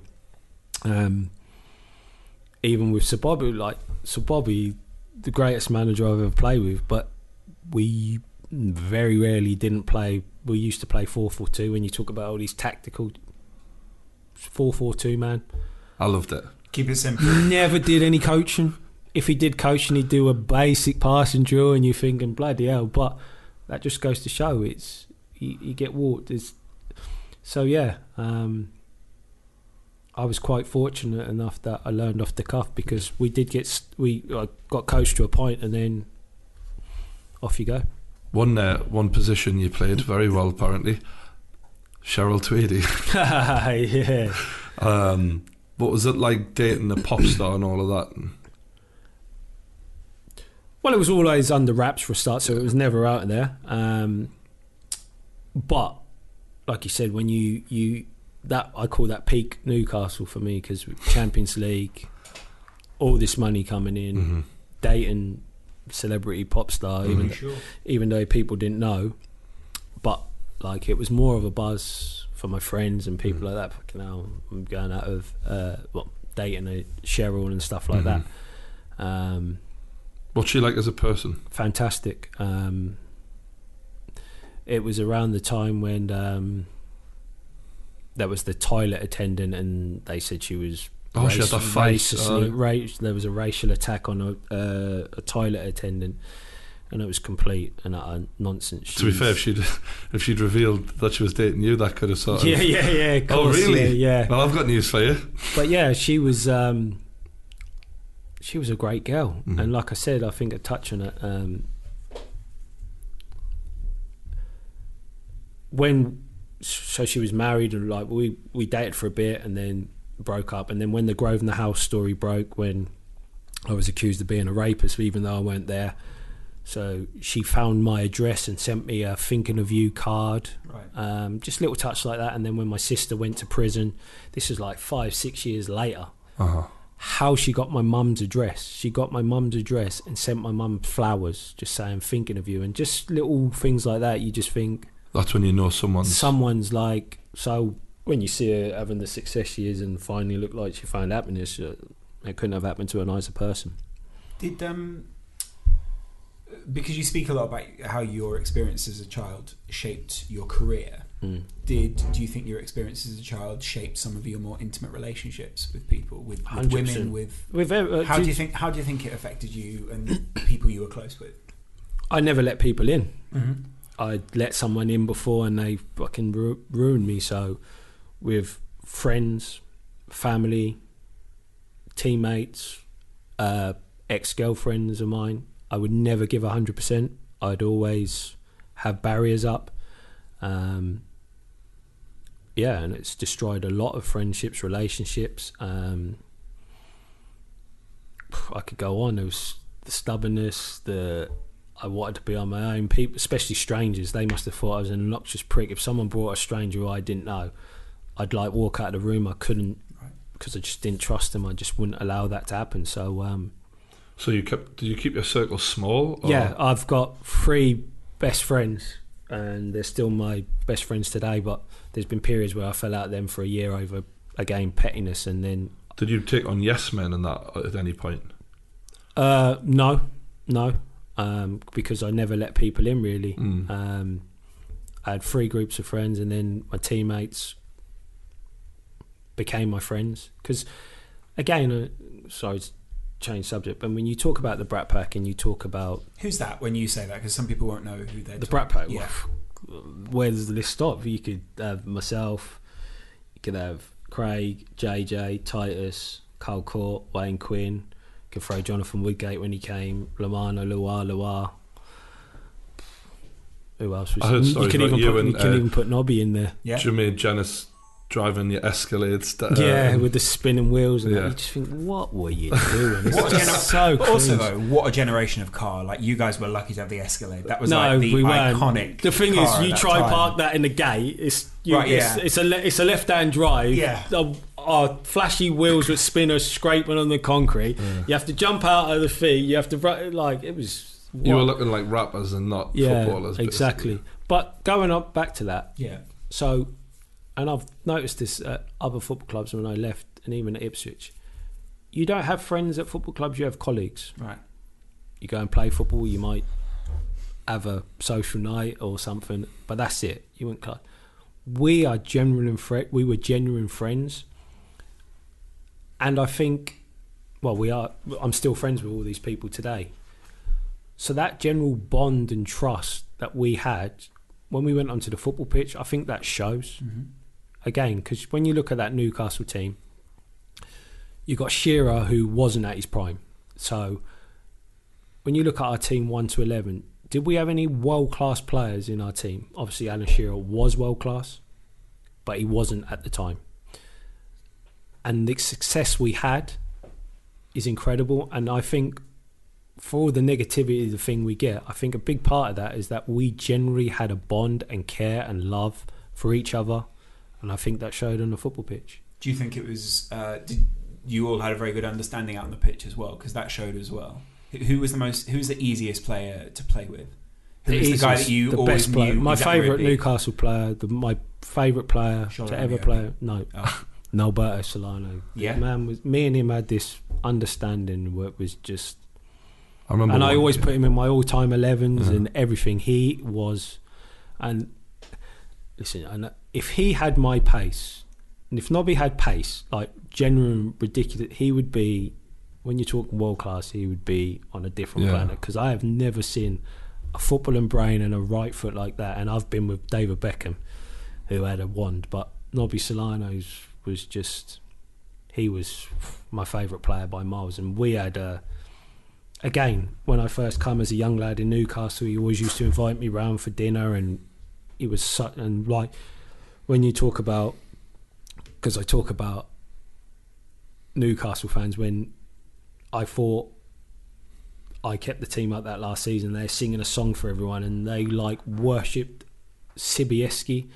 And I'm thinking, fucking, I say in the book, like, fucking Sibierski, like, are you want I've just kept you up, like, and I get it, but one player who's idolised by Newcastle, and rightly so, is Nobby, because that guy was an my favourite player to play with ever.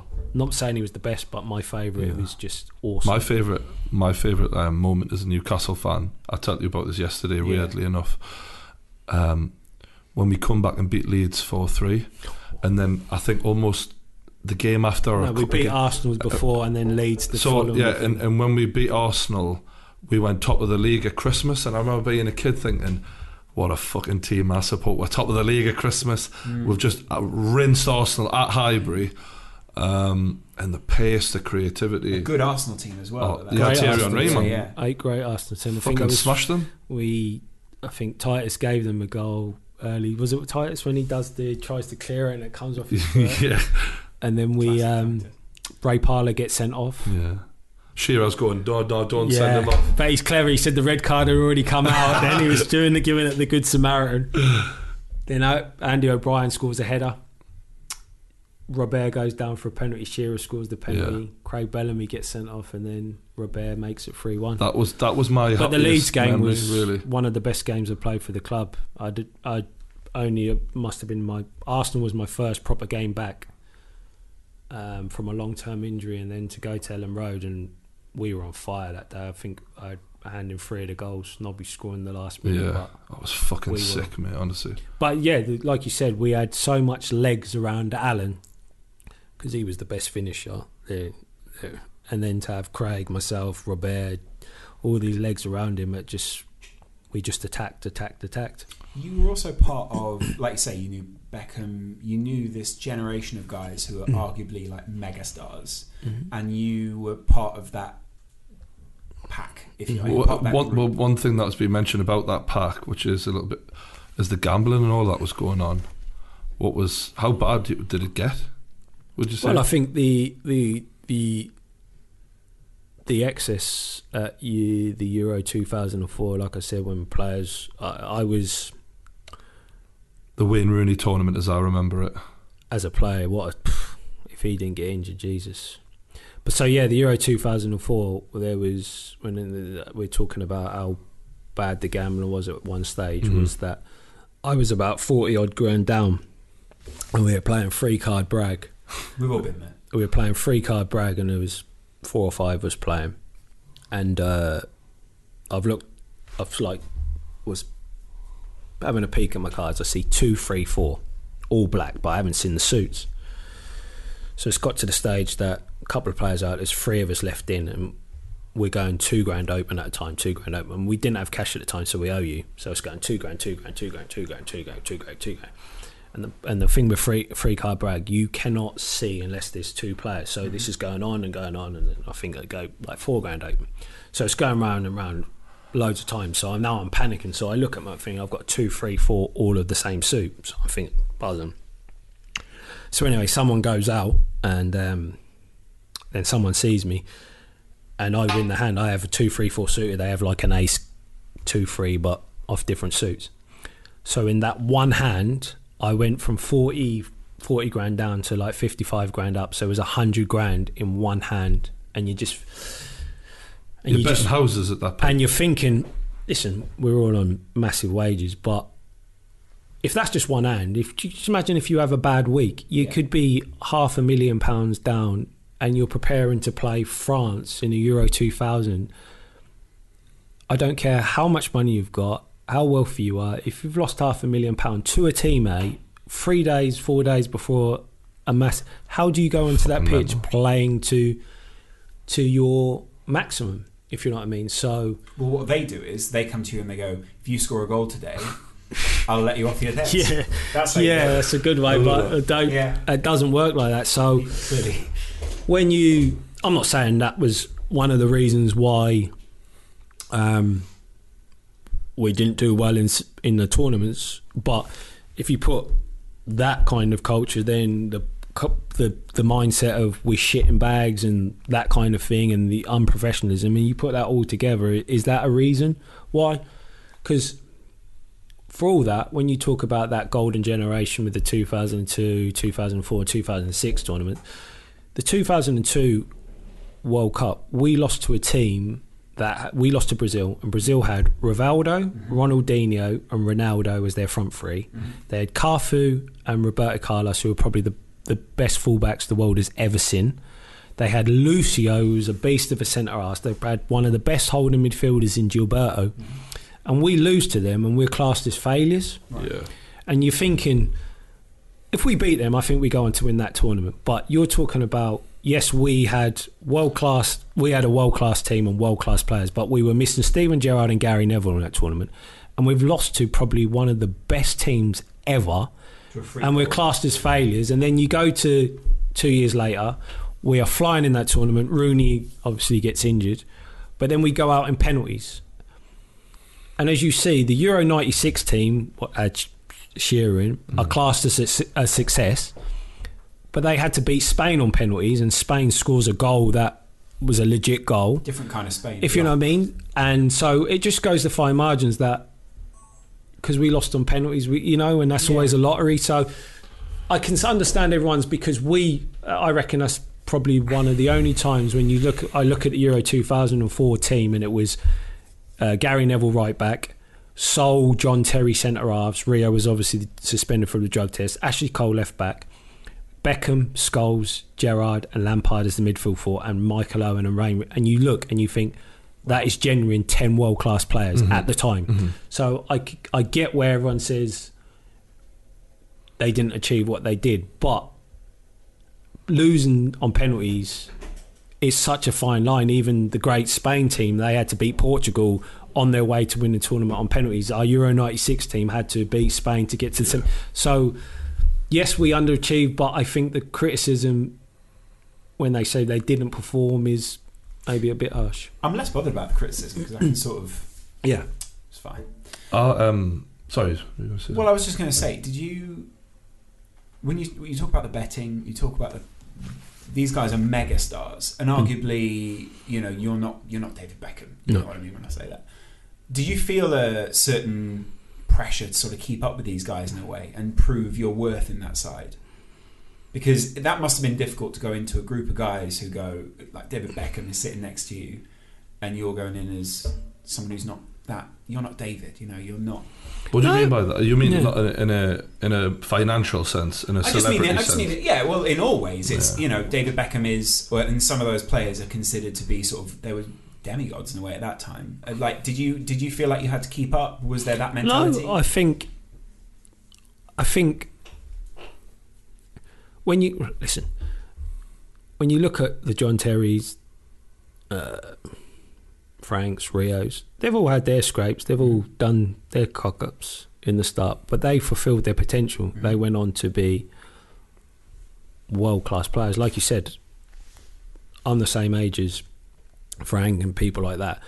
I made my England debut. I was miles ahead of them at the time. I was coming through, if you know what I mean. So when you went to the England squad and you see the success they did, they should have made me realise to wise up. Mhm. Fucking hell, they've done it. Like, why aren't you fulfilling your potential?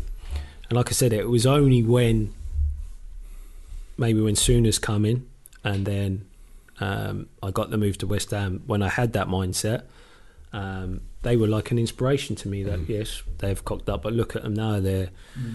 they're fulfilling their potential. They're amazing players, and um, it's just a shame that I never got the chance because I could never stay fit after Yeah. that. Because I, I firmly believe in my prime that I was, I was well on my way to to doing that.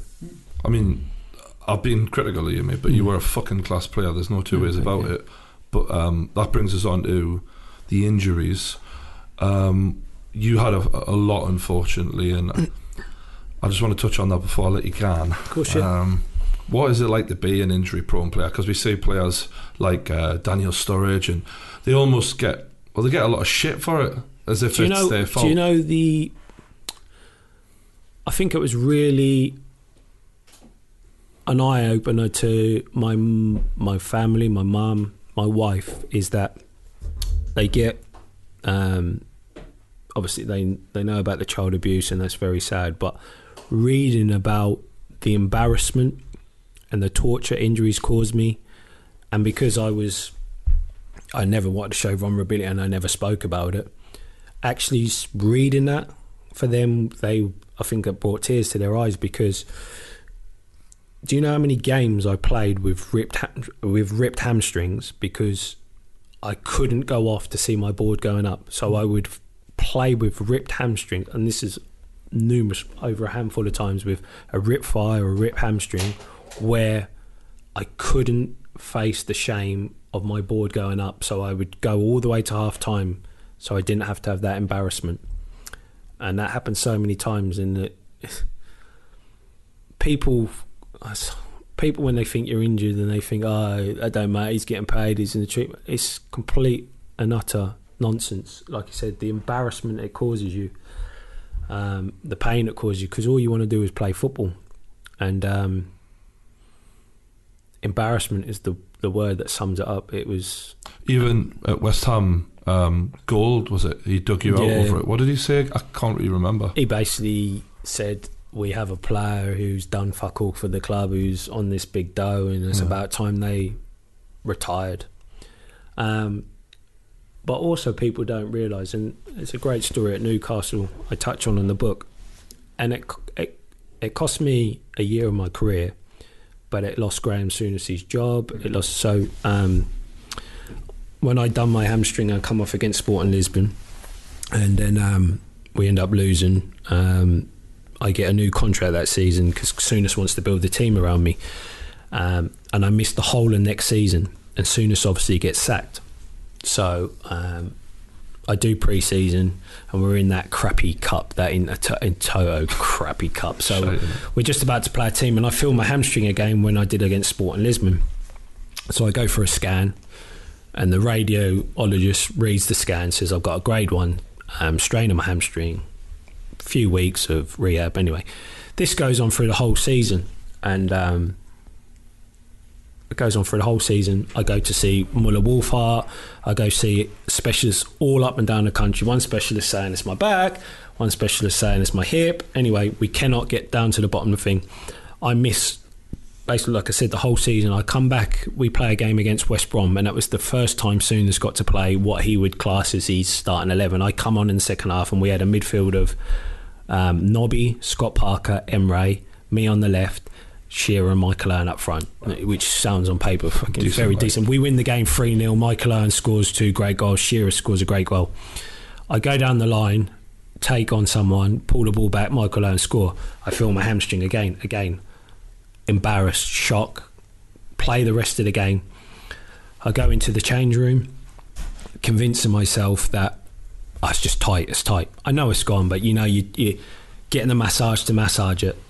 I'm like, does it feel tight? And he's like, yeah, yeah. And I think, yeah, it's convincing me. So we have Sunday off, we go in Monday. And because, like I said, I'm coming back from hamstring, I'm training half heartedly. And Souness is like, you need to train, you need to get match toughness.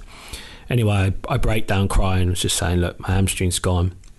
And I go into the um, I go into the change room, and at the time I was taking um, a medication for this like um, condition I had, and the medication slows down your healing process. So they were trying to say that might be a factor from my injuries, which it wasn't. But at the time, the club then issues you a statement saying Kieron will be out in the unforeseeable future because of medical reasons, which was the worst thing you can do at Newcastle Yeah. because then the rumour was that I had cancer, I had AIDS, I had fucking people ringing me up, are you dying and all this. Jimmy and Janice just sitting there thinking, thank fucking God I'm in Newcastle. so yeah, so you're thinking, what the hell? So um, it gets to the stage now where um, we play as soon as he's under pressure, and I'm doing more rehab, more rehab, going to see all these specialists all up and down the world, all for a hamstring, and all it keeps saying is a grade one hamstring. So soon as we're playing Man City away, and I'm in the squad, and I'm having a fitness day on the day of the game, and I can feel my hamstring. But again, bit with the Bobby situation, where I wanted to play against Aston Villa. I say, even though Miami's, I want to play. I will try my hardest to get you this win. And he's like, thanks for the gesture, but no. He loses, he gets sacked. So you're thinking, I haven't played all season. Souness was going to build a team around me, haven't helped. So I'm a bit low. So Glenn Roeder comes in. And at this stage, I'm thinking I'm retiring. So Glenn Roeder's trying to persuade me to um, to um, stay. I then play against Southampton in the cup, and I score the winner. I pull my hamstring again, that same stabbing feeling. After five minutes, I play the whole game fucking hell. and score because I'm so embarrassed of coming off. Is that is that a constant pain or so? What Constant kind of, pain. what kind of Every pain is stride, that? every stride I had is like you get the stabbing feeling, like. But it just mentally, I just had to get through it. So um, Which is making it worse, ironically. Surely. well, I'll get to what I, when we find out. So, so again, I don't tell no one. Score the winner. We play Charlton a few days later, and then I'm like, I can't go through this pain no more. I said to Glenn Roeder, "That's it. I'm I'm done." Are the physios not saying anything to you in between? They're, they're baffled because you got to remember the physio. So what I'm getting to is the radiologist who's reading my scans are the ones who, and I'll get to. So the physios are like they're just devastated for me. They're just like that's why everyone was going about the medication. Is it slowing down your healing? Da da da da. So Glenn Roeder's like, I'm saying, I'm done. And he was like, Kieron, I know you've been through. Please, can you go and see John Green? I'm like, who the fuck's John Green? He's like, he's a old West Ham physio I had. He's got his own clinic. So I said, all right. So I went down to um, this John Green, and his clinic was an absolute shithole Right. like qu- equipment from the 1800s that looked like. So I'm already sulking. So um, he strips me down to my boxes and he's just assessing me. And what was a good thing straight away, he's, he assessed that my right glute was wasn't firing. So I said, "What does that mean?" He says, "Try and tense your bum cheek," and I couldn't tense on my right side. So he said, "That's a good sign because when you're sprinting that, your glutes meant to kick in to take some of the strain off your hamstring." Um, so all your ha- all the, the hamstrings doing all your work. So I thought, oh, that's that's a sign. At least we're getting somewhere. So he said, have you got your scans? So I've got a year of ex- uh, scans from my hamstring. So I said, yeah. So he said, let's go down to Jerry Healy. He's one of these works works in one of these London hospitals. I can't believe what I'm going to say next. So we go to London, we get these scans on. He puts all these scans on the on the thing, and he turns on the light, and he goes, ah, "Oh, you got paratendonitis." Literally, so from from the scan when I first did it in pre-season to all the scans, every single one, he go, "Oh, it's paratendonitis." Right. So I said, "What does that mean?" He says, um, "Basically, you've got uh, a paratendonitis is the the tendon in your hamstring. When you run, because your glute's not kicking in, because you run, you're putting strain on the tendon. It's just it's inflamed. So The muscle's not taking any of the so- power. yeah, so it's just inflamed. So you just flare up your hamstring, and that's where you get the stabbing pain. So I was like, oh, okay. I said, so when they're saying you've got grade one rips, you say, no, you haven't. Mm-hmm. They've read the scans wrong. So I said, oh, okay. So when you hear paratendonitis, you think I need an operation, or it's going to be. And I said, so what's the cure then? He says, well, I'm going to now take you and give you a steroid injection. Let the steroid injection settle your tendon down, and then you're good to go. So I was like, so I, I had to process this. So I said, if I'd have come to you at the start of the season, when with that first scan, you would have said you've got paratendonitis. You would have given me the the the um, Injection. injection. I would have then gone with John Green and just built up my glute for a, a few weeks, Few and then I would have been fit for the whole season. So I lost a year of trusting medical people to do Was that Newcastle's jobs. doctors? No, yeah, it was the, the radiologist who was reading them. Her, fuck knows who he is. If you go to a hospital for a scan, radio, it's got nothing to do with Newcastle, it's the hospitals. So we lost the year. Souness lost his job. I'm getting labelled lin- injury prone. Yes, did I have injuries a lot? Yes, But but you- that one thing could have been prevented, and you just think, Could you have played a whole year? Could you I have could kept well the to next season when I came back, the season when I said I kept him up, I played every game. I played like about forty games when I came back into the season. And you think, and you're the one, we're the one who gets painted in this brush of always injured in that, and just something that simple could have. Unreal. Unreal. Did you? So you must have felt a certain level of resentment to those people who were reporting then this person's injury. I can't even remember his name, so probably yeah, not. yeah, yeah. No, no. I mean the people who were reporting, the journalists, are Oh, saying yeah. this guy's injury prone. How did you? Yeah, but they just see the effect; they don't see the cause. Mm. They, You must feel angry though because you. Uh, what I'm saying is you. They, they can see that effect, but they're wrongly attributing that effect to you rather than other people who have the responsibility. I do, yeah, I did because, again, I've touched on it. I think when I live my life profession, when I live my life right, I can never stay fit. I think it goes. Some of that goes to the lifestyle that I was living, in regards to out four times a week and living wrong, and my diet was crap. But there are times, especially like you said, where as football players, you put your trust into these medical people.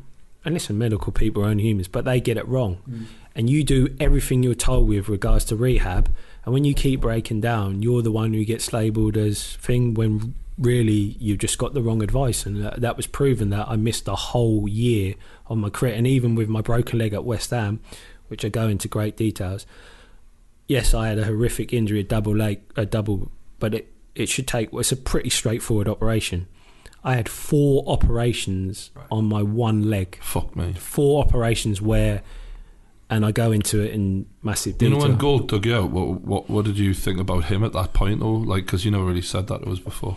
Were you angry or what did did you just think, eh, let it go? Or, I was I, I did laugh to myself because the amount of times I said to his physios, these West Ham physios, is it time for me to check it in? And they were like, no, no, no. And I was like, well, if you really knew that I was thinking about it numerous times, then I don't know why you have to come out. But Yeah. he just bought a club, and I was, I, I was I asked don't think the. West Ham fans like him too much now. Anyway. I was just I was just like, you're the owner of the club. You can say what you want.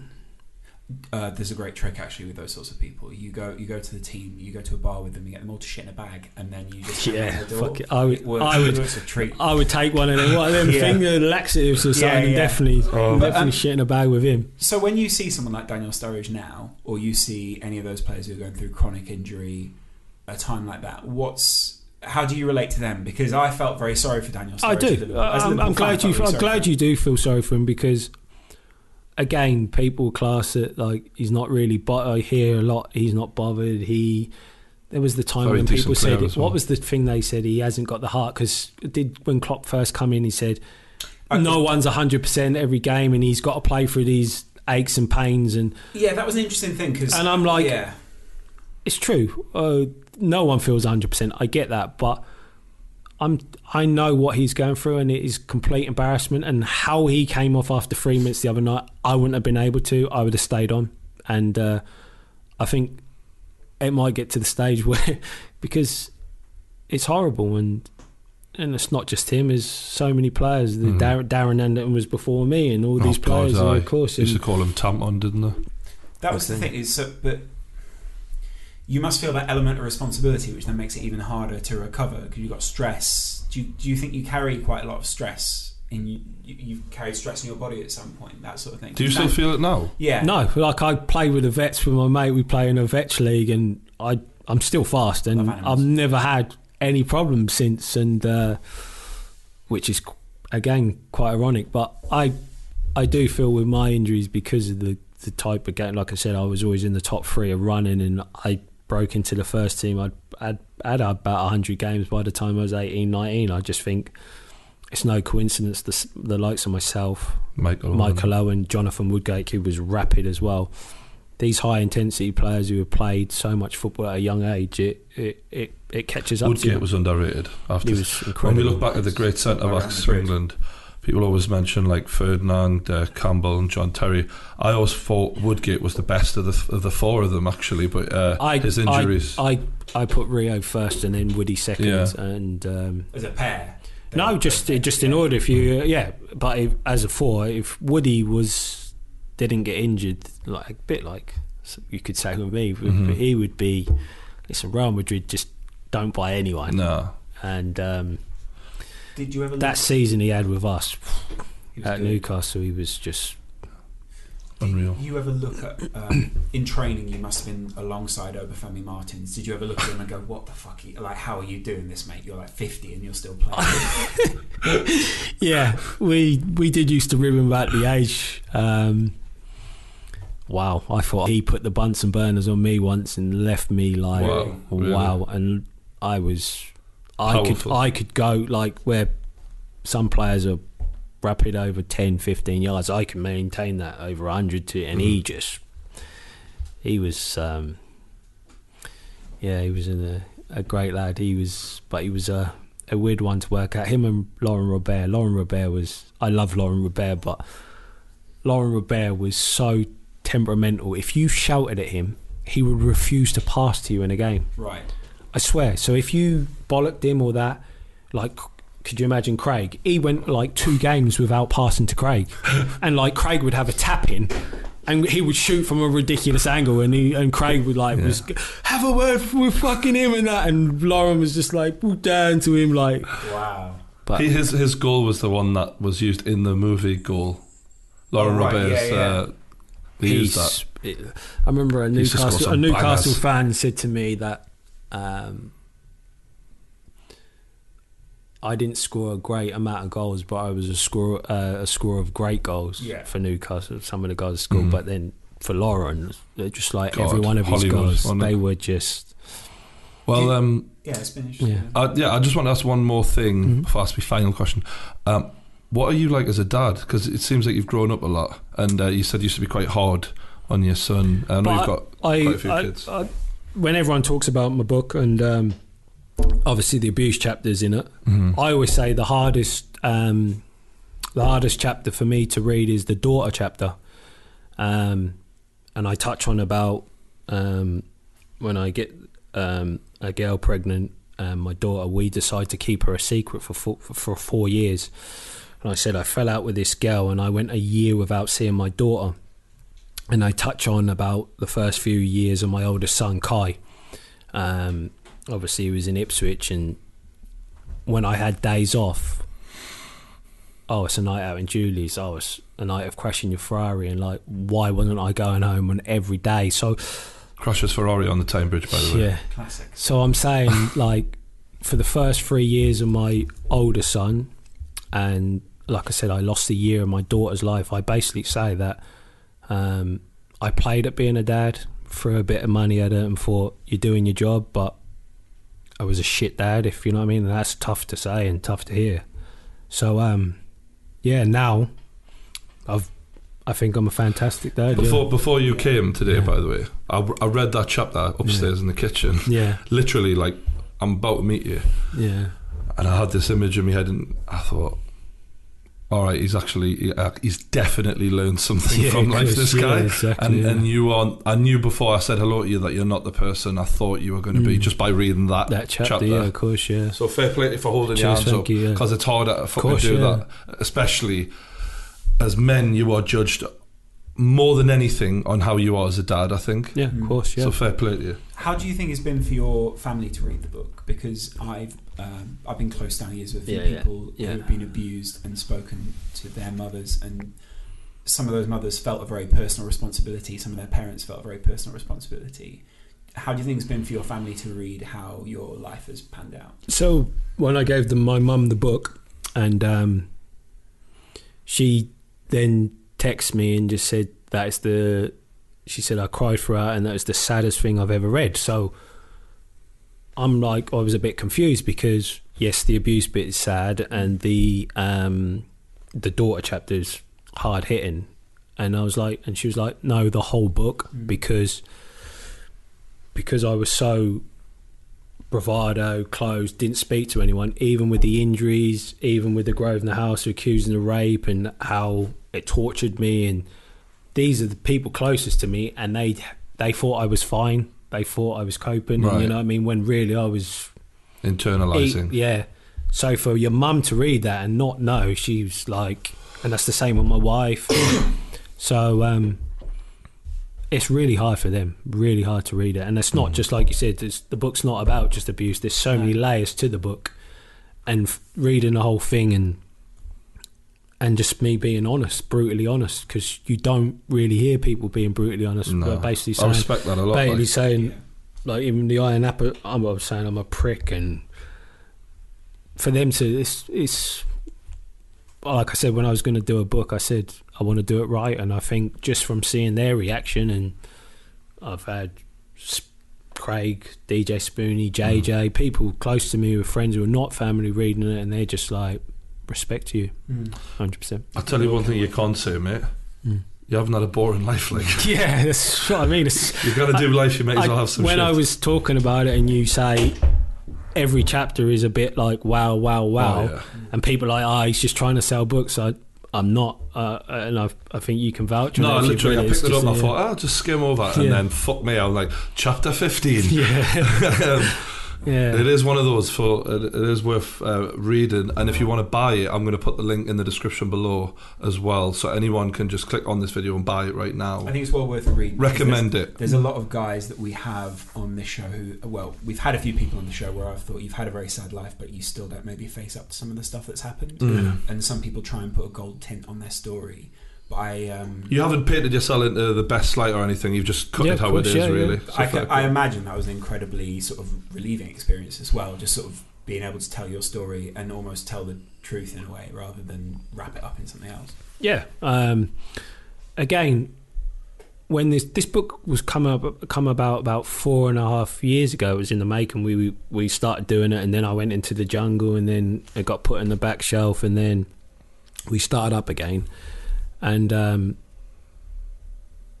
I always say with like people say about Craig's book, and everyone's like, "Oh, it's an amazing book." And Oliver Holt wrote his book and uh, wrote my book, and he was saying incredible, and I was like, mm, "It's politically correct, if you know what I mean." It's a it's a good book, but It's not the real Craig, do you mean? yeah, that Yeah. kind of thing. That because a lot of players do their books while they're still playing, so they've got to be a certain way. You've got implies and stuff, and I think I was fortunate that I haven't got no ties. Yes, I'm, I am employed by Ipswich as a coach, but as I said to the the people who employ me, I said, look, this book is educate.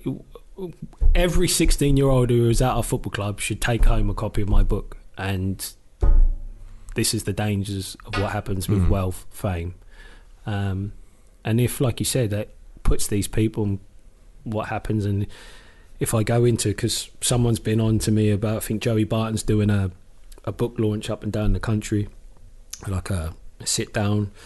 Um, I think it's called the No Nonsense Tour. and would I be interested in doing it? I've had some management company, and I said I'd rather go into have academy kids, sixteen year old, seventeen year old kids, and sit and talk to them like this in a way Aye. and tell them. I think that would be more beneficial, and it gives a great purpose of why this book's out there. Well, the last question I've got for you, mate. Yeah. How would you like to be remembered? Oof. Wow. Didn't know. I weren't prepped for that. Yeah, Alan said the same thing. Yeah. I'll ask it to everyone. So I think it gives them a good um, a good idea of who you really are if you put out what you would like people to say about you. I would like to be remembered as someone that learnt from their mistakes and bettered themselves as a human being. But we've talked about a lot of underachievement. and I think I mentioned this before. And Mm. when you look at my ability and talent I had, um, did I underachieve in my career? I did. But again, what I endured as a kid and dealt with that all on my own to play one minute of football, professional football, I think is a, a, a success. Mm-hmm. So I have mixed emotions about my career, but to overcome what I did and make a career is brilliant in itself. But on the other hand, I should have I should have been mentioned with some of the better players of this country. But um, again, like I said, I've learned from my mistakes, and I hope just you lot having me for two hours, people can see that I am generally okay. I've had a good time, mate. Cheers, It's been mate. a Thank pleasure. you. Cheers, pal. Thanks very Brilliant. much. Cheers. Thank you very much. Nice one. Once again, if you want to get Kieron's book, links in the description below. Hope you've enjoyed the video. If you have, hit the thumbs up. Stay subscribed. Thanks for watching. We'll see you later.